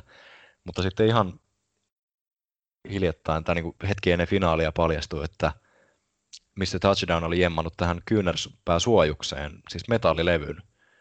Ja Dashor oli siis tietämättään käyttänyt tämmöistä niin kuin kiellettyä objektia koko turnauksen ja sen myötä tämä ja jengi sitten diskattiin koko kisasta pois. Juman kekka, eikä Bryce tarkastanut kertaakaan Dasher Hatfieldin varusteita, että mm. ku, ku, kuuluiko kolinaa kyynärpäästä. Niin. Mutta siinä jälleen osoitus niin kuin pitkäkestoisesta tarinankerroksesta. Kerrotaan tarinankerronnasta ja viittauksista, vittu. mm. Se on ainakin hanskassa. Tosiaan Dasher marssitti kehään Proteus Wheelin kolmannen myhkäleen Callux the Castigatorin, joka jossain toisessa elämässä oli mikä hitto, Max Smasher Blaster vai mikä hitto, Smash Mouth, en tiedä. Smash Master. Joo, se oli se, mikä hiton Devastation Corporation, niin siellä oli nämä kaikki Blaster McMassivet ja Flex Crumble Bunchit ja muut tällaiset kasari action nimet omaavat myöhkäleet. Mm. Mutta tämä ottelu, se oli ottelu. Niin, sehän se oli. Että tota,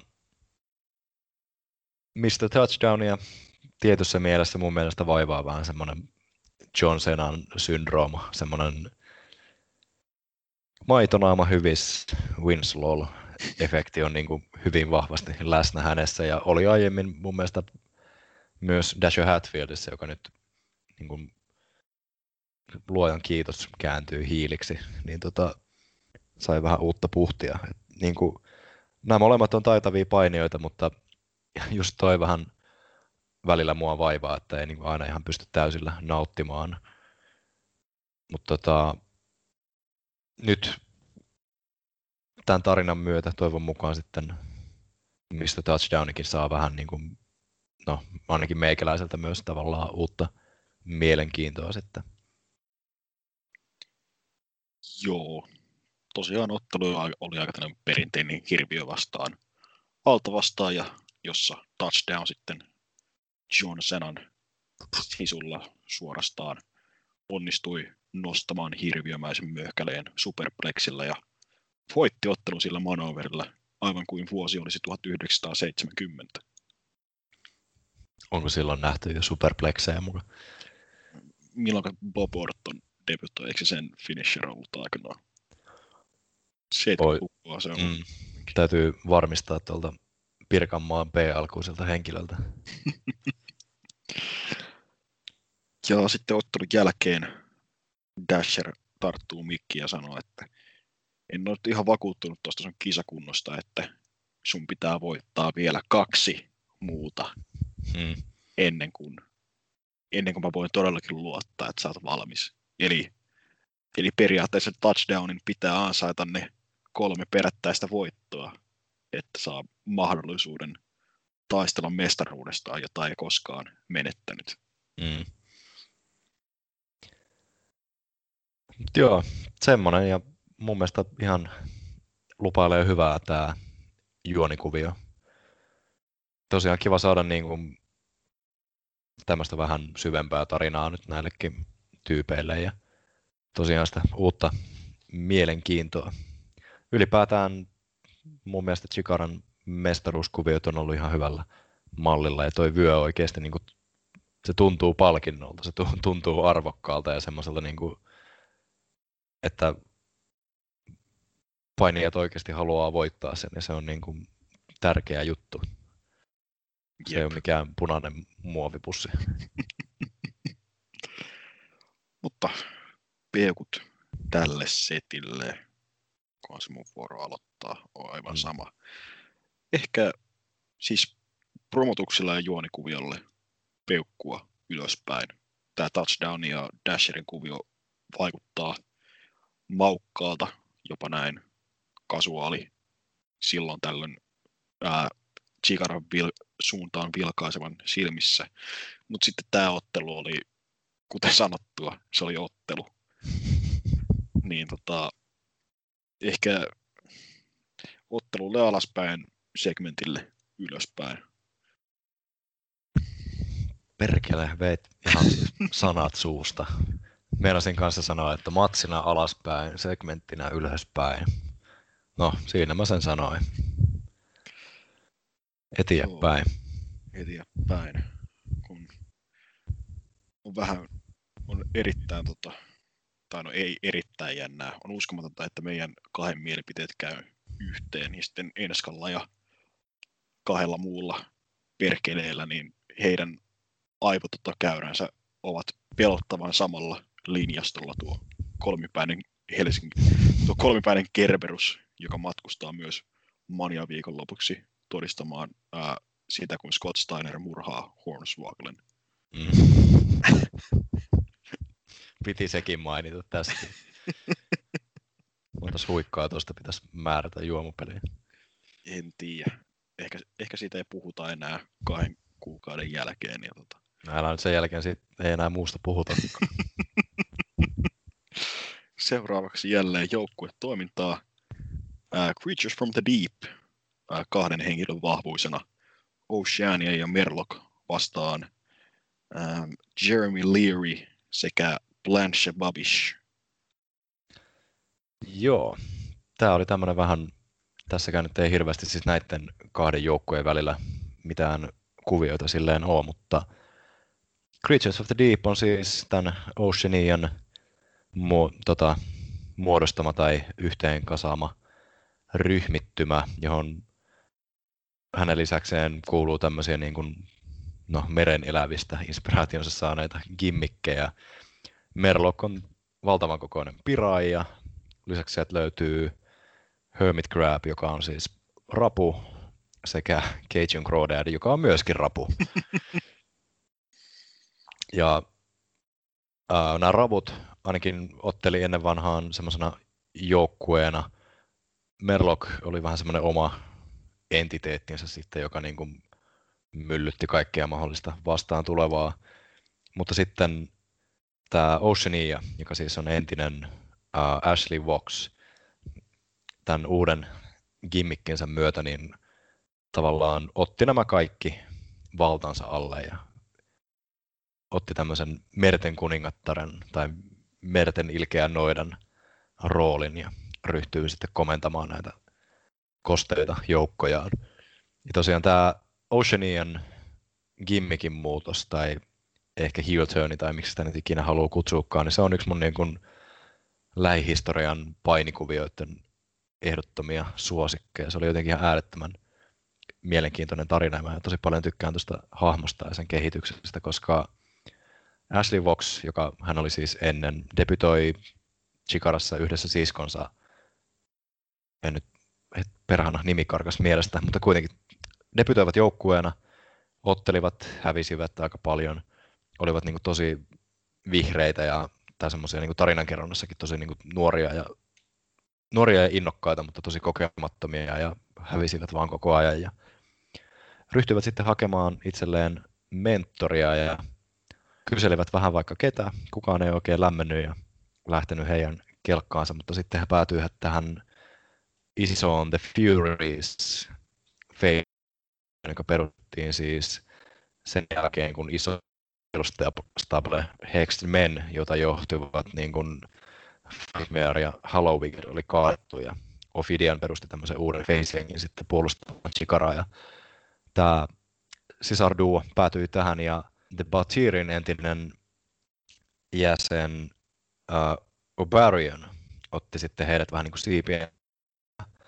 Hänkin oli tämmöinen hahmo, että hän oli vähän niin kuin jonkun demonin vallassa tai kanavoista semmoista pimeää puoltaan. Tämä nyt kuulostaa pahasti Finn Balorilta, mutta niin kuin, tämä oli parempaa settiä joka tapauksessa. Hän rupesi coachaamaan näitä sisar. Sitten Ashley Walks ja Merlock jäi semmoiselle törmäyskurssille, että Merlock pieksi sen hänen siskonsa ja siellä meni heidän yksi haipukuun pukeutunut kaverinsa, joka oli tämmöinen vähän niin kuin cheerleader, että hän, hänetkin tuhottiin aivan täysin. Merlock heitti hänet siis uh, Wrestle Factorin jääkaappiin.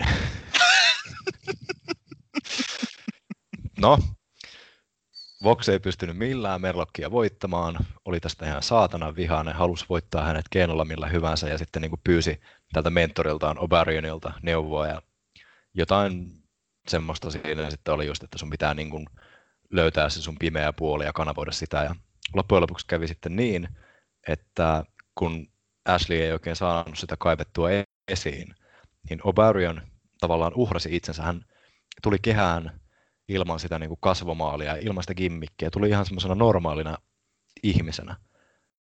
Ihan vaan nopeasti jobbasi Merlokille, jonka myötä sitten tämä Obarienin niin kuin henki tai se semmoinen, no semmoinen sielu tai joku siirtyi Ashleyin ruumiiseen, joka ei sitten kuitenkaan oikein pystynyt tätä handlaamaan, joten hänestä tuli tämä tämmöinen ilkeä merten noita, Oceania. Pitkä, pitkä selostus, mutta niin kuin pahoittelut siitä. No en oikeasti ole yhtään pahoillani. Kuulostaa kyllä. Ja tämä oli, joo, sitä oli oikeasti ihan saatana hyvä. Todella hyvin toteutettu ja kirjoitettu. Ja siis niin paljon, mä en pysty tekemään sillä niin kuin oikeutta tässä mun puolikkaan oluen värittämässä sepustuksessa. Joo. Toivottavasti tässä nauhoitteessa ei hirveästi kuulu tämän meidän yhteyden pieni pätkiminen. Öm, joo, mä oon Oceania tuossa Ashley Vox-muodossaan nähnyt parin otteeseen tuolla Progressin jenkkitourilla. Jätti silloin aika värittömän vaikutelman, mutta mahtavaa, että on löytänyt itselleen Chikarassa tämän Oceania gimmikin. Öö, muistan, että sä oot Jeremy Lieristä ja hänen vastakappaleestaan, mikä hitto sen nimi oli? Uh, autos nyt vähän se. Jeremy Lear ja... Tää, tää... Lucas Calhoun. Lucas, Calhoun, Lucas Calhoun, joo. Kyllä. Jotenkin tänään niin nimet karkailee ihan tyystin päästä. Se on jotenkin tämmöinen saava äänitystilanne. Joo. Että heillä on kanssa ollut joku mielenkiintoinen kaksoisklooni, mikäli kuvio. Mutta Blanche Babis taitaa olla ihan tosi tuore nimi tähän rinnalle. Tällainen, miksi tätä kuvailisi tätä luukkia? Mm, Tällainen Tommonen- rokkari, 50-luvun Joo, rokkari. Fiftari. Teddy. Jos olette nähneet elokuvan Crybaby, niin, niin kuin sitä fiilistä ehkä. Kyllä. Mutta joo, siis Jeremy Learin ja Lucas Calhounin kuviosta mainittakoon on se semmoinen, että he ovat tosiaan toistensa klooneja, tai heitä on niin samasta aineksesta rakennettu, ja Leary on se vähän uudempi versio. Ja hekin on siis tämän professori Nikodimuksen luomuksia ajoilta jostain jo kauempaa, koska siis Lucas Calhoun oli muutamia vuosia sitten alkuperäinen Volgar, ja tämä nykyinen Volgar on siis Volgar 2. Voi pojat. Tosiaan heillä oli Leary Calhounilla uh, Leary tavallaan kanssa vei Calhounin identiteetin ja häiriköi häntä sillä tavalla, kunnes sitten myöhemmin Calhoun sai selville ja paljasti myös Learille, että he- heidät on niin kuin samasta aineksesta tai samasta DNAsta tai mistä nyt ikinä rakennettu, niin heidän pitäisi liittoutua yhteen ja lähteä taistelemaan tätä rohvessooria vastaan. Blanche liittyi sitten oikeastaan messiin, kun so- sopii luukiltaan kahden rockerin kanssa. Diipimpää yhteyttä. Joo. Ja tämä ottelu, toisin kuin Villeen sepustus, ne oli a- a- erittäin lyhyt. Kyllä. Mä juuri tajusin kanssa, että mä taisin puhua tuosta niin kuin kauemmin kuin tämä ottelu kesti. Mutta se, mitä se kesti, niin oli ihan hyvää menoa. Että etenkin, etenkin tämä Babish jäi jotenkin positiivisena yllätyksenä mieleen. Että sillä ihan näppärää menoa. Ää, Babyface kaksikko ihan hyvää tiimityöskentelyä, mitä sen kesti. Ja pari kertaa, kun mä oon nähnyt Merlokkia, niin on jäänyt silleen lupaavana mörssärinä mieleen, että ihan mielenkiinnolla katso, jos ilmestyy johonkin muuallekin niin kuin maskilla tai ilman. Että mun mielestä tosi potentiaalinen mörkö noin muuten. Joo, samaa mieltä kyllä. Um, Ja on kehittynyt parissa vuodessa aika huimasti, että oli vähän vihreä kyllä muutenkin kuin painiasultaan silloin kun debytoi, mutta ihan aivan harppauksen kehittynyt tässä nyt sen, sen myötä. joo, Ja Blanche Babis tosiaan taitaa muuallakin painia nimellä Skylar. Skylar. Aa, okei. Mä en tunnistanut sitä, koska mä näin sen tuolla Beyondin showssa silloin Amerikan rannassa. Se oli siinä, mm. siinä openerissa, oli ihan solidi silloin. Oli silloin kirkkaanpunaiset hiukset ja muutenkin ihan, ihan erilainen luukki. Että joo, mä olin jostain kuullut tai kattonut, kun tein, kurkkasin tota, sen sosiaalisen median kanavat, kun mä kirjoitin sitä juttua, kun mä etin, että kuka hitto tämä Skylar oli, niin että se seurustelee Jeremy Learin kanssa. Ah, okei. Okay. Tätä en tiennyt. Joo. Tai Lukas Calhoun, niin mä en muista enää kummin se oli, mutta Tai molempia. Mm. joo. Oo, semmoista porukkaa. Einaska nauttisi varmaan tästä. Ähm, ennen kuin Niin kuin te siirrytään mainitsit tuossa tuossa, tuossa, tuossa, tuossa ennakossa, tässä Elimination Chamber ennakossa jotain niin kuin lyhyydestä ja perversiydestä, niin kuinka pitkä enska olikaan? pitää ottaa mittanauha ensi kerralla. Tavataan. Ähm, ennen kuin siirrytään ottelun lopetukseen, niin haluan kertoa, että minkä takia tuo Oceanian kalakoukku tuonne suuhun tai muihin kasvoihin on laillinen liike.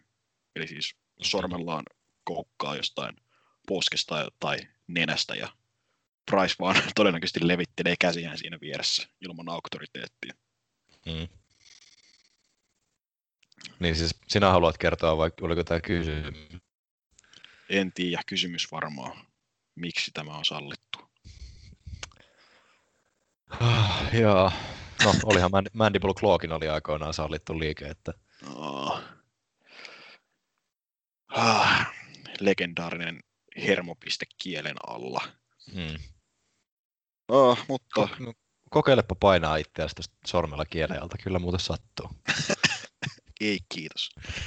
Um, tosiaan ottelu loppuu meri, meri-ihmisten voittoon tai merihirviöiden voittoon, kun he tota, iskevät niin kuin Code Redin, eli Suomi-faneille tutun Shemekan Terminaattori 2 yläköydältä vastustajan päälle. Mm. Mikä siis, jos se, tä- tämäkin meni silleen suhteellisen turvallisesti, niin ei osunut hirveän kovalla massalla.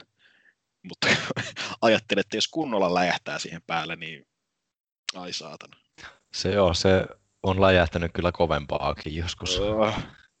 Ja todella näyttävä hokkaan näköinen liike kyllä toi tidal wave, eli hyökyaalto, niin kuin he tätä itse kutsuu. Koska siinä nimenomaan tämä aika valtavan kokoinen merlok on se osapuoli, joka sinne vastustajan päälle lentää. Mm, mm. Mutta peukkuja. Ylöspäin. Tykkään ihan tosi paljon Oceaniasta niin tuosta selostuksesta ja varmaan kävi ilmi. Samoin niin kuin Jeremy Leary oli alkuun semmoinen, että ei sytyttänyt yhtään. Mutta kans tässä niin kuin vuoden puolentoista parin aikana, mitä nyt on, hän on tuolla pyörinyt ja tätä kuviota on seurannut, niin myöskin on vienyt sydämen ihan täysin. Ja todella niin kuin jotenkin kääntänyt, saanut minut kääntämään takkiani ihan täysin, että hänestä on tullut tosi semmoinen sympaattinen ja niin kuin helposti kannustettava. Samoin toi Blanche Babis niin kuin myös vakuutti minut ihan debyytissään ja uppoo myös siihen samaan kategoriaan, että sympaattinen ja helposti kannustettava. Peukkua ylöspäin tälle kyllä. Niin kuin lyhyt, mutta toimiva. Joo, voin kyllä ihan huoletta pistää peukkua ylöspäin.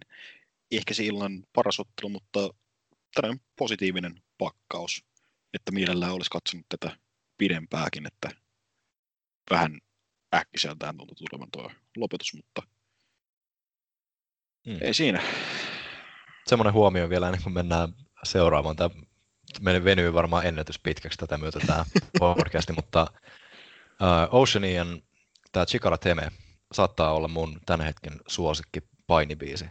Ja mä oon todella näreissäni siitä, että mä en ole löytänyt tätä mistään päin internettiä.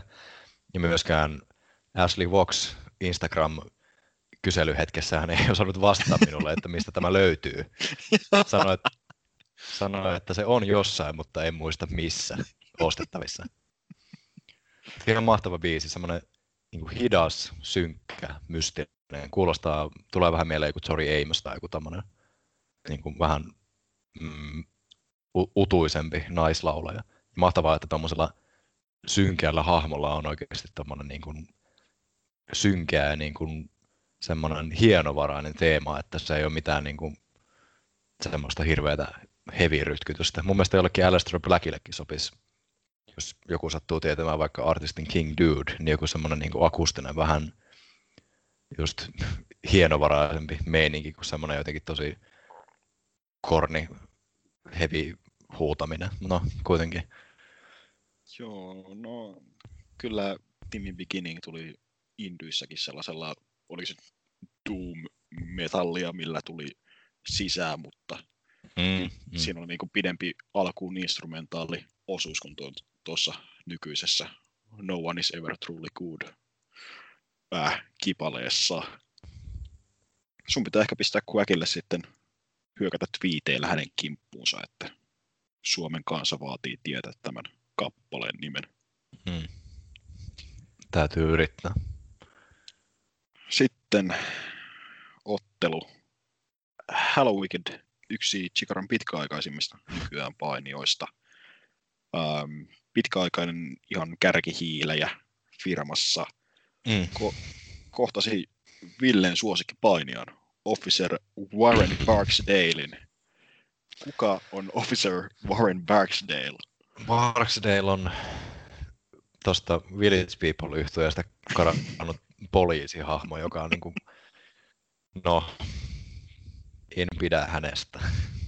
On mun mielestä todella niin kuin, jotenkin hahmo on tosi tylsä, ei ole mikään kauhean taitava painia mun mielestä. Mä en saa tästä vaan niin mitään otetta.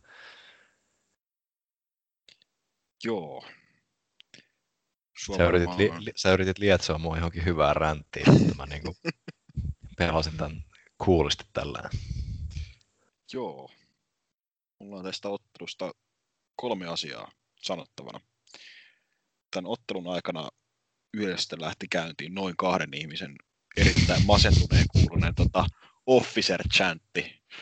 Just silleen, officer, officer. Varmaan se oli varmaan sama kaveri.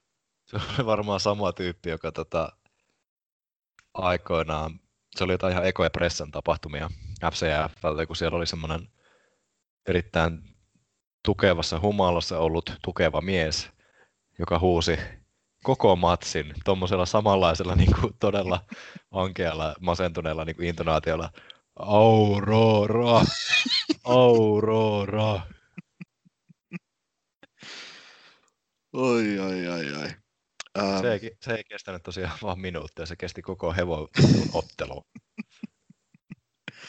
äh, hei, itse asiassa sama kaveri taisi olla tämä alkusysäystä, niin kuin alkuräjähdys tälle jo ikoniselle hei mo.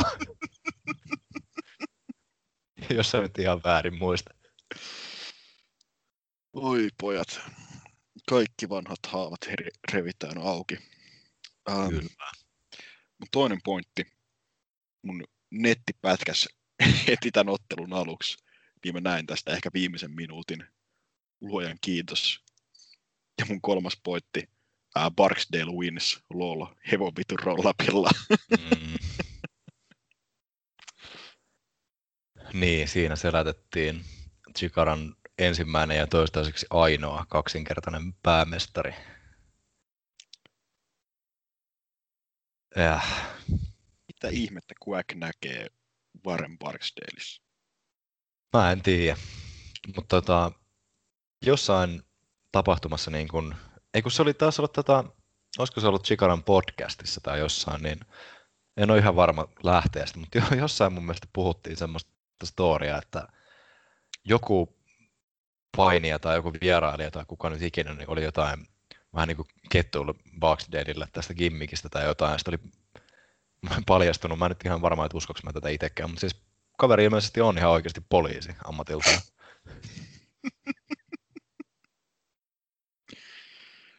Voi pojat. Koska siinä oli syntynyt siis joku sellainen tilanne, missä tälle tyypille oli sanottu, että ei kannata hirveästi aukoa päätään, että toi on poliisi. Mutta tämä nyt on vähän tämmöinen jotenkin epämääräinen juttu. Niin no, no mutta joo, tämä oli ottelu ja tämä ei ollut kyllä kauhean hyvä ottelu. Joten ei tuhlata tähän yhtään enempää aikaa, vaan ei alaspäin. alaspäin. Tylysti, vittu. Se tuli tandemina. Siirrytään Kyllä. seuraavaan otteluun. No, rönsylään vielä sen verran, että jos haluatte nähdä Barksdaleilta niin kuin hyvän tai menettelevän tai semmoisen mukiin menevän ottelun, niin kattokaa 2017 King of Triosin, olisiko vikalta illalta, niin tosiaan Briteistä matsi tota, No Fun Police Chief Deputy Dannea ja vastaan, niin siinä oli ihan ok huumorimatsi, kun saatiin kaksi poliisia vastakkain. Kyllä. Siinä hyödynnettiin gimmikit loistavasti. Ja semmoinen henkilökohtainen huomio vielä, että Hello Wicked on kyllä mun top kolme Pohjois-Amerikan aliarvostetuimmat painijat noin niin kuin yleisesti listalla. Mahdollisesti ykkösenä. Joo, siis en yhtään ihmettele, että kaikki, mitä on kuullut Halloweenista, tosi vähän on loppujen lopuksi nähnyt, mutta niin kuin aina kehuttu Chikarassa, Chikarassa justiinsa. Että on ihme, että miten ne ei ole tietääkseni päätynyt mihinkään kummempiin niin kuin ilman naapiota, tai sen en tiedä, että onko hänellä jotain alter egoa ilman naamiota jossain muualla itärannikolla. No, mä en ole ihan, mä oon 95 prosenttisesti varma, että hänellä on toinen alter ego, joka on myös naamiopäinen. Osaatko arvata? Helvetti. Mitäs naamiopäitä tuolla on olemassa, mitkä ei ole meksikolaisia? No, sanotaan, että ei tarvitse lähteä hakemaan kauhean kaukaa, että ihan samasta firmasta. Ää, toinen jäätelömies. Kyllä. Joo, muistan, että sä oot joskus tästä puhunut, että olisiko siellä toisen maskealla ollut Quack ainakin joskus. Mahdollisesti joskus se siis, Cesarahan oli aikoinaan, muistaakseni ainakin yhden tapahtuman ajan, niin Very Mysterious Ice Cream. ai, ai, ai. Tän, siis, tän siitä saako koko jälkipyykkinaru on yhtä valtavaa chikarakorttia. Mm. Illan toiseksi viimeinen ottelu joukkueen menoa, kuten joskus tuolla kaksi tuntia sitten mainittiin.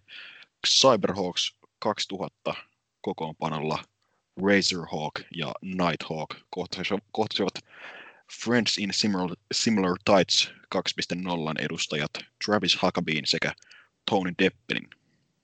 Huomautettakoon tässä, että Cyberhawks tavataan äh, kahdella Xllä.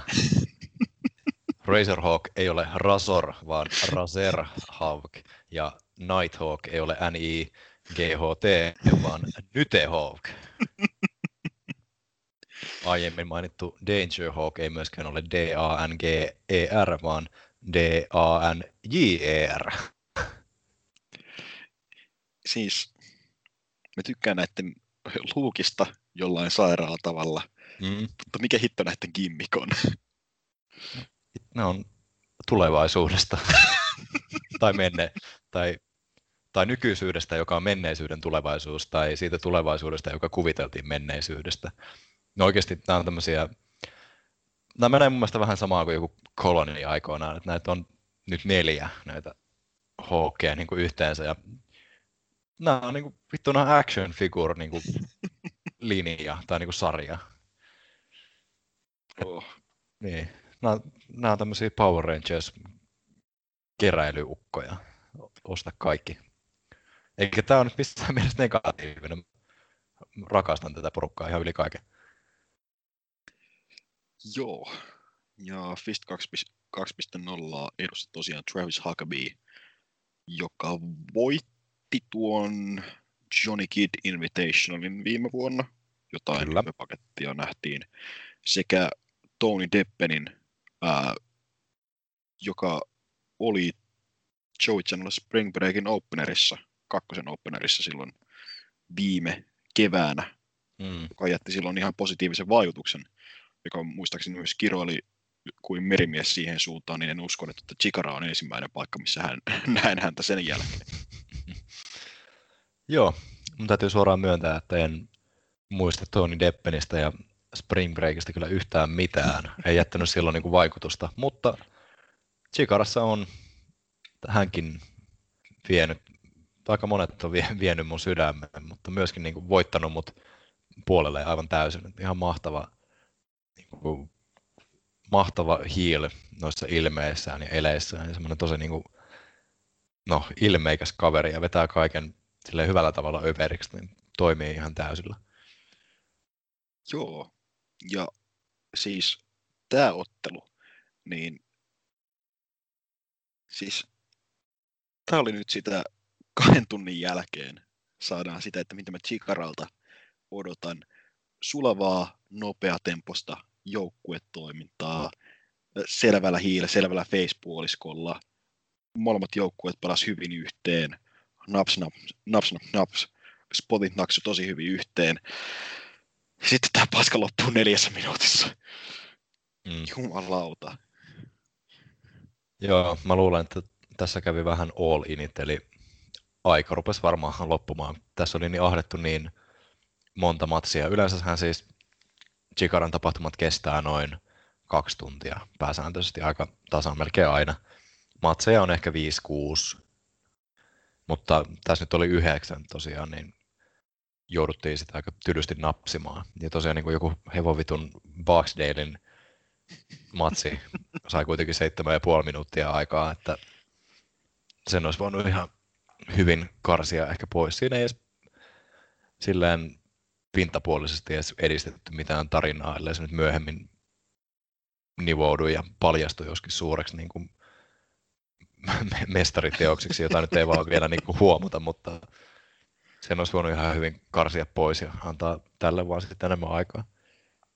Koska siis tällä kaksikollakin, tai siis tällä nelikolla oli myös niin kuin tarinaa taustalta, että tuon uuden Fistin muodostumiseen vaikutti just hyvin paljon nämä Cyberhawksit, koska Ikarus otti niin kuin tosi monet tuommoiset uudemmat tulokkaat viime keväänä niin kuin alkukaudesta silmätikuiksi, ja just nämä Hawkit oli niin kuin niitä pahimpia, kuinka hän puhui, niin kun hän on tosiaan ykköskaudesta asti ollut mukana, ja hän on niin saatanan kova, ja nämä uudet tulokkaat, niin ei ne pärjää, ja ne on ihan tuommoisia tissiposkia ja pullamaito poikia ties mitä, ja sitten niin kuitenkin bongas sieltä Hakabiin, joka oli kääntynyt hiiliksi Solo Darlingia vastaan ja Deppenin ja otti heidät sitten ja muodosti uuden fistin ja on feudannut just Cyberhawksien kanssa sitten niin kuin pitkin viime kautta ja nyt selkeästi vielä sitten jatkuu, niin sitten rykästään tämmöinen kolme ja puolen minuutin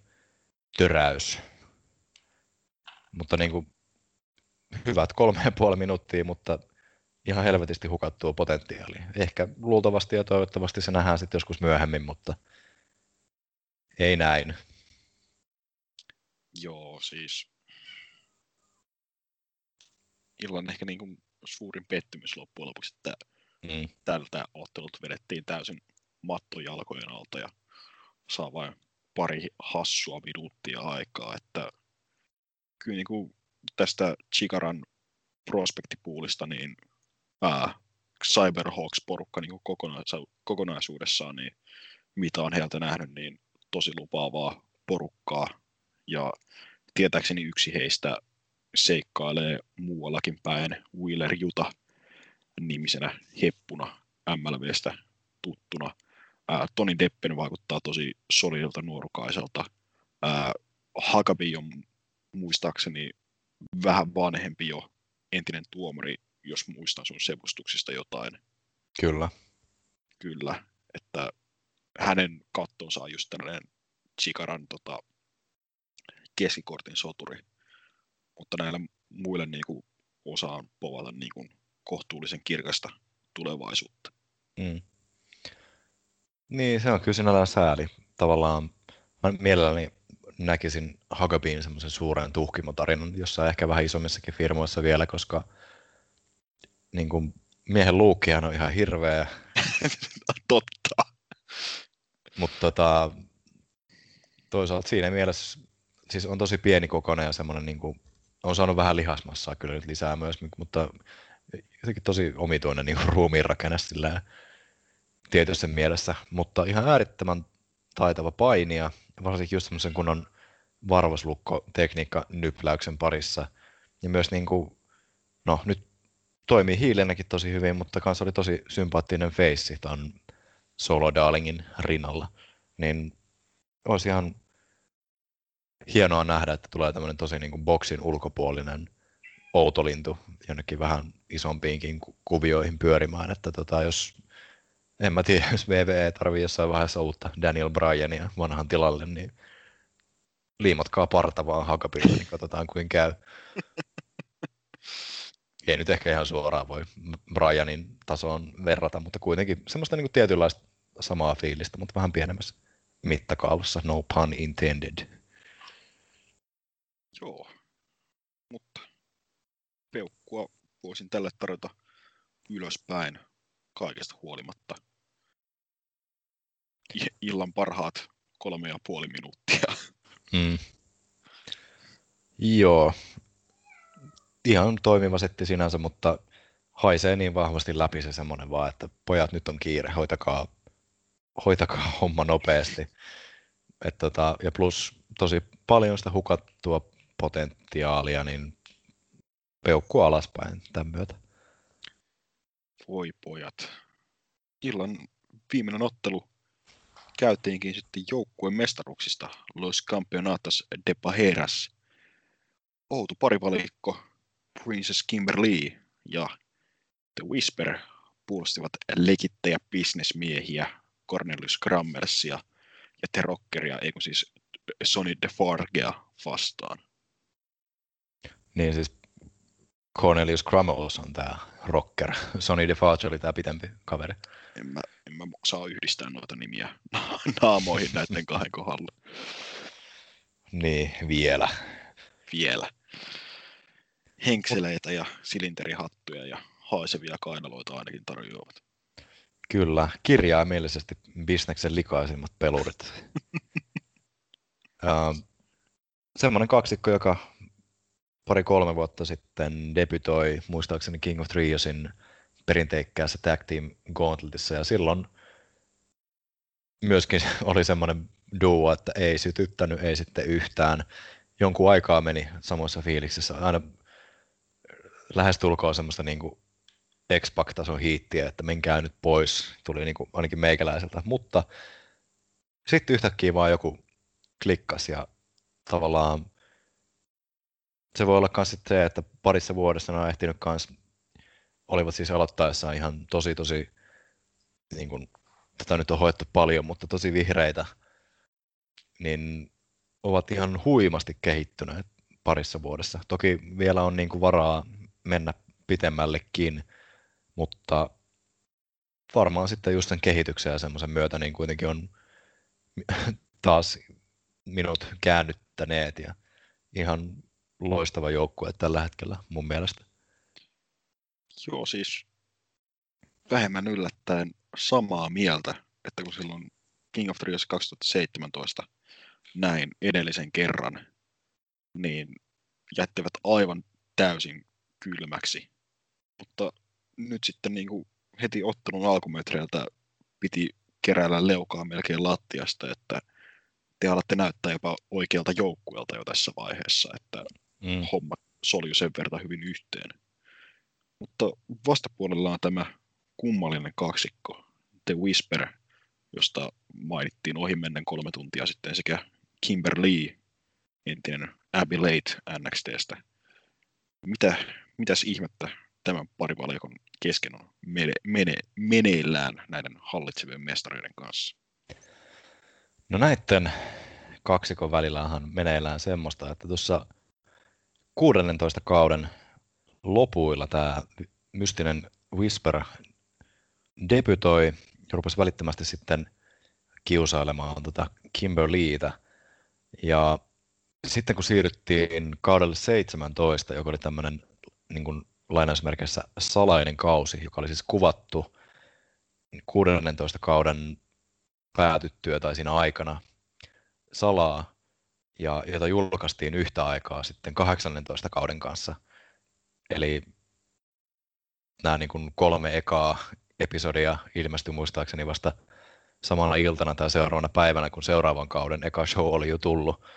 Että tota, semmoista vähän mielenkiintoista niin kuin päällekkäistä tarinankerrontaa nähtiin silloin. Mutta silloin siis 17 kaudella niin Whisper rupesi entistä enemmän vaan niin kuin kiristämään Kimberlyitä, koska hänellä on nyt joku tieto, joku synkkä salaisuus prinsessasta, jolla hän sitten tota, pakotti Kimberlyin ottelemaan kaikkia niin kuin ystäviään ja tovereitaan vastaan Chikarassa. Ja sitten pitkään, tai siinä sen salaisen kauden aikana vastentahtoisesti taipui Whisperin tahtoon, mutta lopulta nosti hanskat pystyyn ja sanoi, että nyt riittää, mä lähden pois tästä firmasta, koska mä en vaan kestä tätä tilannetta enää.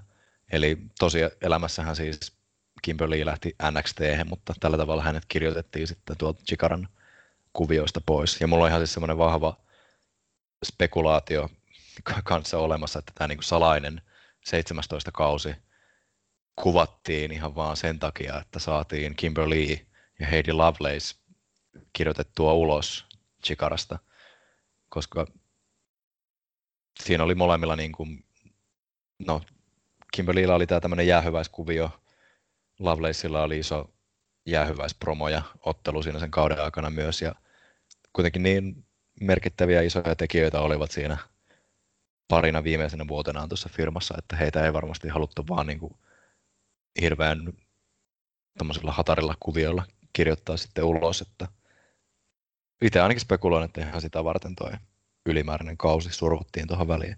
Paitsi että tosi niin kuin kokeellista, mielenkiintoista ja erikoista ja hyvää tarinankerrontaa, että kahden kauden tapahtumat limittyy päällekkäin ja että uusi kausi alkaa sillä, että oho, meillä on uusi päämestari kehässä, mitä selvettiin, että on tapahtunut ja milloin.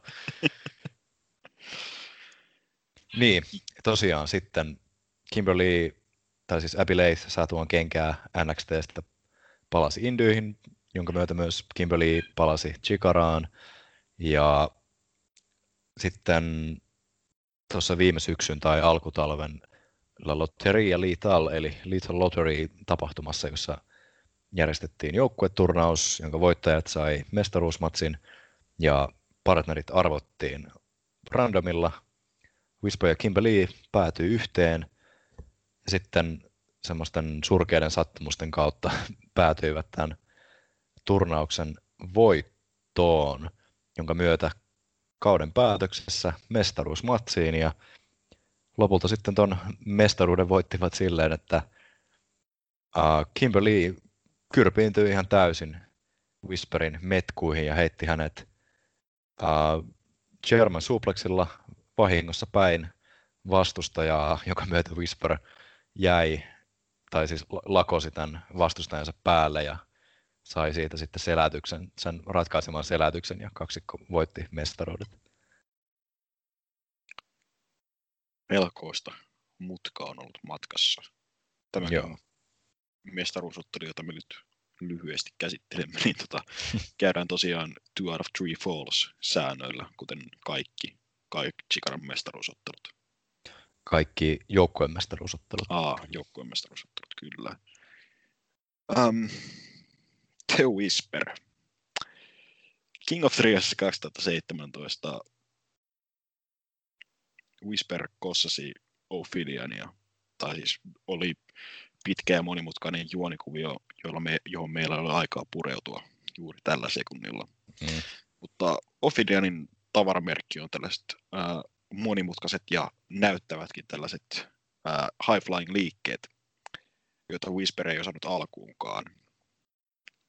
Ja voitti sitten Reidellä Voladoresin, eli High Flyer-turnauksen silloin, ja päätyi nopeasti paskalistalle, niin ää, alkuperäisen Sinkaran ja Sabun epäpyhänä risteytyksenä, joka on siis hädintuskin tekemän hädintuskin pystyy arm dragin botchaamatta jotain.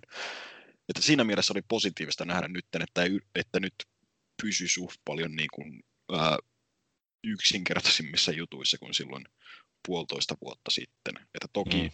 edelleen tuntuu olevan vihrein tästä tämän ottelun nelikosta. Että, mutta joo, jotain kehitystä on havaittavissa. Mutta mä rakastan sitä gimmikkiä, kaikki mitä mä oon kuullut Whisperin tässä tota, kierrosta takahuoneissa salaisuuksia jakelevasta tota, ää, varjosta, niin on niin kuin, tosi mielenkiintoista.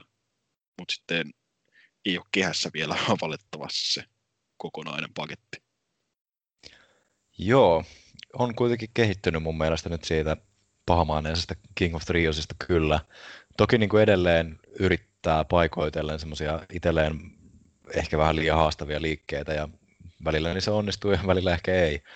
Mutta tota, mulla oli vähän tämmöinen samanlainen paskalista ilmiö kanssa, mutta niin kuin jotenkin just toi, että kun se yrittää niitä semmoisia vähän korkeammalla tasoasteella olevia manöövereitä, what a maneuver, niin kuin Vince McMahonkin sanoisi, niin tota, en mä tiedä, mulla on jotenkin ruvennut välittymään kaverista semmoinen tietynlainen kunnianhimo ja palo, jota mä en oikein pysty tekemään mitään muuta kuin vaan niin kuin arvostamaan, että kaveri sen tää yrittää.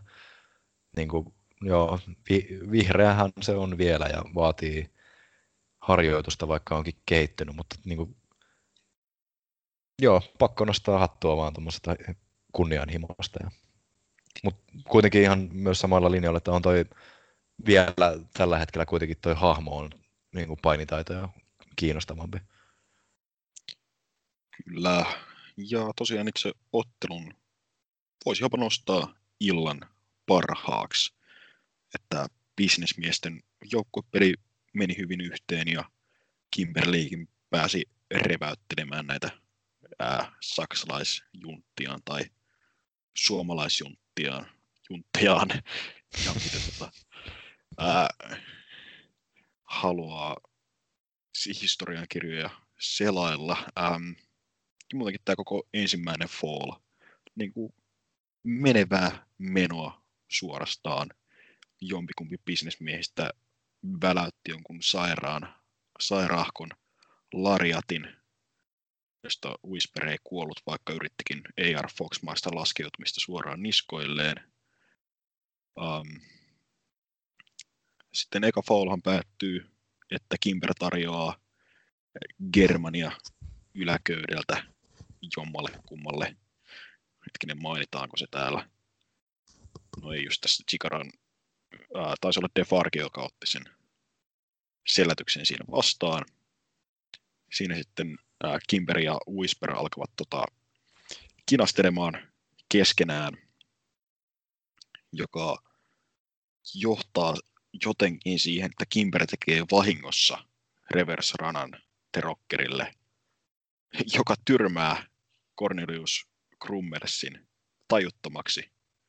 Ja Price levittelee käsiään ja lahjoittaa myös toisen ratkaisun mestareille. Ja suoraan 2-0 mestarit säilyttää. Kimber ryntää takahuoneisiin itkurkussa, kun Whisper jää käkettävään kehään kahden mestaruusvyön kanssa. Mm. Kyllä, tästä on selkeästi nyt tulossa juttu, että mestaruudet säilyy mestareilla tälleen vahingossa tai jotenkin sattumusten kautta. Ja tosiaan Kimberley, Kimberley ei varmasti niin tilanteeseen ole kauhean tyytyväinen, niin jännä nähdä, että mihin tämä sitten johtaa. Kyllä, mikä mahtaa olla tämä suuri salaisuus, jolla Whisper kiusaa Kimberleytä? Niin, sä heitit aika hyvän spekulaation silloin live-seurannassa. Haluatko jakaa sen vielä tässäkin? Kyllä. Kimber ei halua Chikaran uskollisen fanikunnan tietävän, että hän on ilkeä hiili Chicagossa. Mm.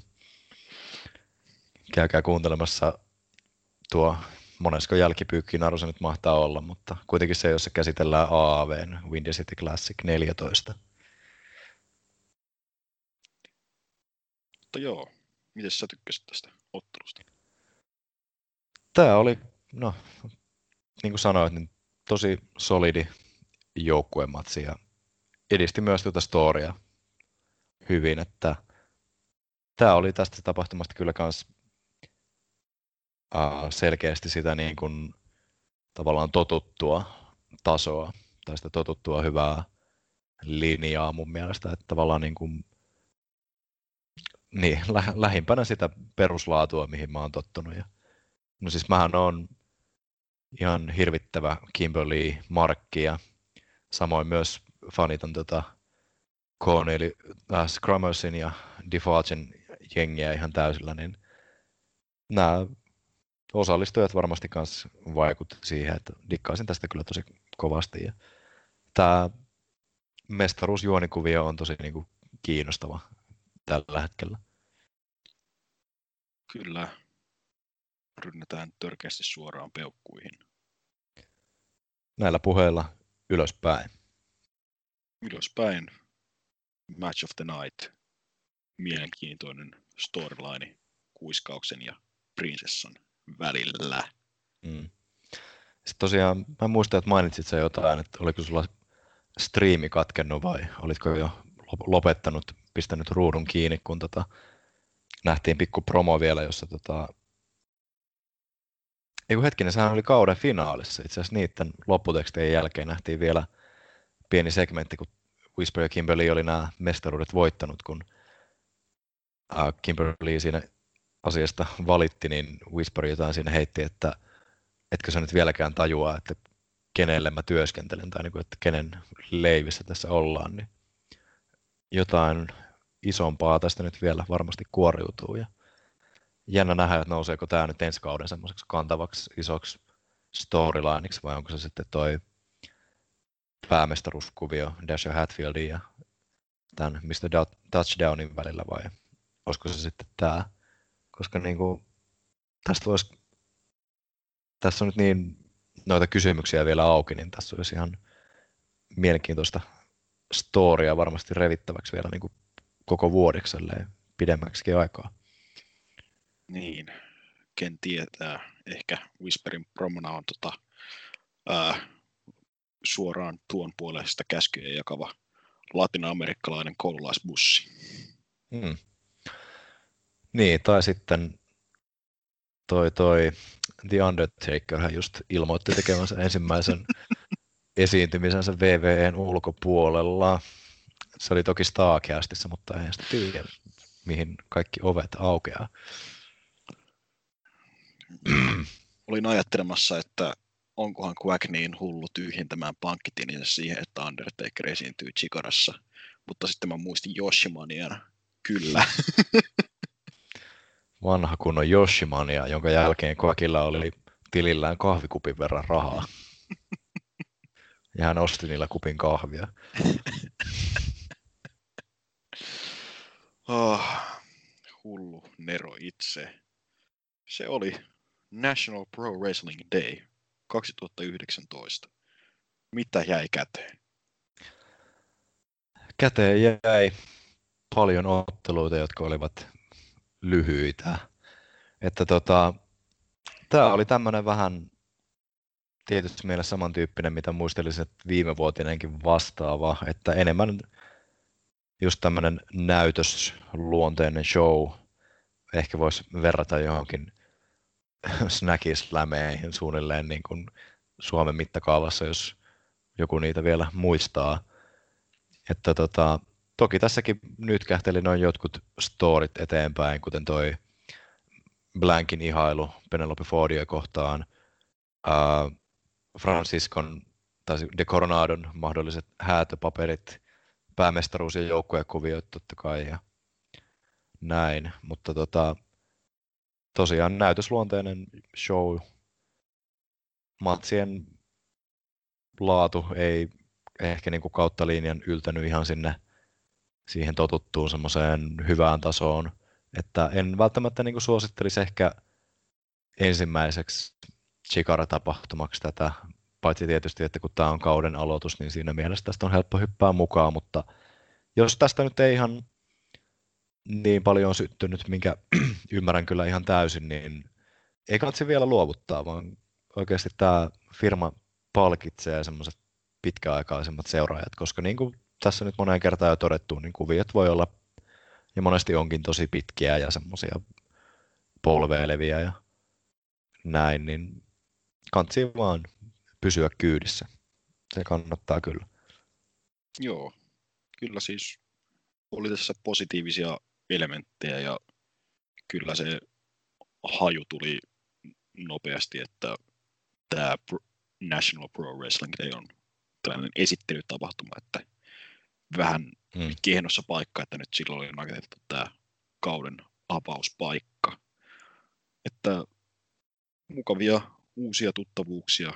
Ää, oli mukava nähdä muutaman tyypin edistystä sen kerran, kun olen heitä viimeksi nähnyt mukavia kimmikkejä, jänniä storylineja ainakin sun sevustusten perusteella. Muutenkin niin kuin mikään muu lafka ei tarjoa sitä, mitä Chikara tarjoaa loppujen lopuksi. Mm. Toki tässä jäi harmittamaan sitten noiden otteluiden lyhyys melkein kaikissa tapahtumissa ja jäin kaipaamaan niin kuin muutamia rosterin painioita. Ehkä etunneessa Hermit Crab ja ää, Kachun Crawdad lähinnä nähdäkseni, että onko Crawdad edelleen hengissä, kun hän otti PCOn tarjoaman powerbombin kehän ulkopuolelle, kehästä mm. kehän ulkopuolelle King of the Riosissa. Kyllä. Mutta tota, se on mun mielestä yksi Chikaran vahvuuksia, että just välttämättä ihan kaikissa tapahtumissa ei kaikki esiinny, niin hommat pysyy siinä mielessä freesinä. Jep. Ja ehkä pitää viimeistään, kyllä tänä vuonna jotain pitää katsastaa Chikaralta uudestaakin, että ehkä minä joskus sukellan myös Chikaratopian pariin, mutta ainakin kiinnostaa King of Trios sekä keväällä odottava Young Lions Cup. PS Quack skouttaa Suomen, Suomen lupaukset sinne turnaukseen. Jep. Mutta olisiko kokonaispeukut vielä vai? Voidaan ne antaa. Mä pistän tälle kyllä nyt niin kuin kokonaisuutena alaspäin, koska niin kuin, tämä oli mahdollisesti kyllä niin kuin heikoimpia tai heikoimmasta päästä, mitä on tässä parin vuoden sisään näitä Chikaran tapahtumia nähnyt, niin No niin, niin kuin sanoin aiemmin, niin missään nimessä ei kannata tämän perusteella vielä kuitenkaan kokonaisuutta tuomita, vaan jatkaa tämän Lafkan parissa. Mä oon ehkä yltiöpositiivinen ihminen, mitä ei voisi uskoa noista VV-äänitteistä, mutta kyllä mun peukku napsahtaa asteen verran tonne ylöspäin. Ehkä se oli tietty uutuuden viehätys tässä tuotteessa, mutta mm. niitä oikeasti huonoja otteluita ei ollut kuin se yksi, mistä mäkin näen sen kaksi minuuttia ehkä. Niin tota, ei tässä kummempaa valittamista oikeastaan ollut. Mm. Okei, okay, no hyvä kuulla, että toimii. Ehkä se on sitten vaan tämmöisellä vähän pitempään seurannailla just. Ei ihan niin napostelu välttämättä. No, Mutta tästä on suunta vaan ylöspäin. Niin. Ja jos tavallaan tästä nyt ruvetaan jatkamaan sitten yhtä kovalla tykittelyllä kuin mitä oli toi viime kauden loppupää, niin siinä tapauksessa niin suuremmalla syyllä vaan messiin, koska siellä oli tosi kovaa kamaa. Just varsinkin toi Hatfieldin heel turn oli tosi niin kuin sykähdyttävä hetki suorastaan. Kyllä, jäin kaipaamaan vaan Quackin sulosointuja selostamaan. Mm. Niitä varmasti kuulet kyllä sitten vielä joskus myöhemmin. Mutta olisiko se sitten loppu mainosten aika ja perjantai-illan jatkot jossain muualla? Antaa palaa, sulla on parempi mainosääni. Smarkside sosiaalisessa mediassa tällä hetkellä Facebookissa, Twitterissä, Instagramissa aktiivinen. Keskustelu käy kuumana Discord-serverillä, Facebookin Smarkside Foresting Talk-ryhmässä sekä joskus mahdollisesti myös foorumilla. Kotisivuilta linkit kaikkeen sisältöön, showpaini oppaasta vinkit kaikille tulokkaille. Mm, maanantaisin ja torstaisin aina Kieku-kanavalta uutiset ei kai siinä sen kummempia. Kiitos jälleen Mammutin kuuntelijoille. Hei! Hei hei!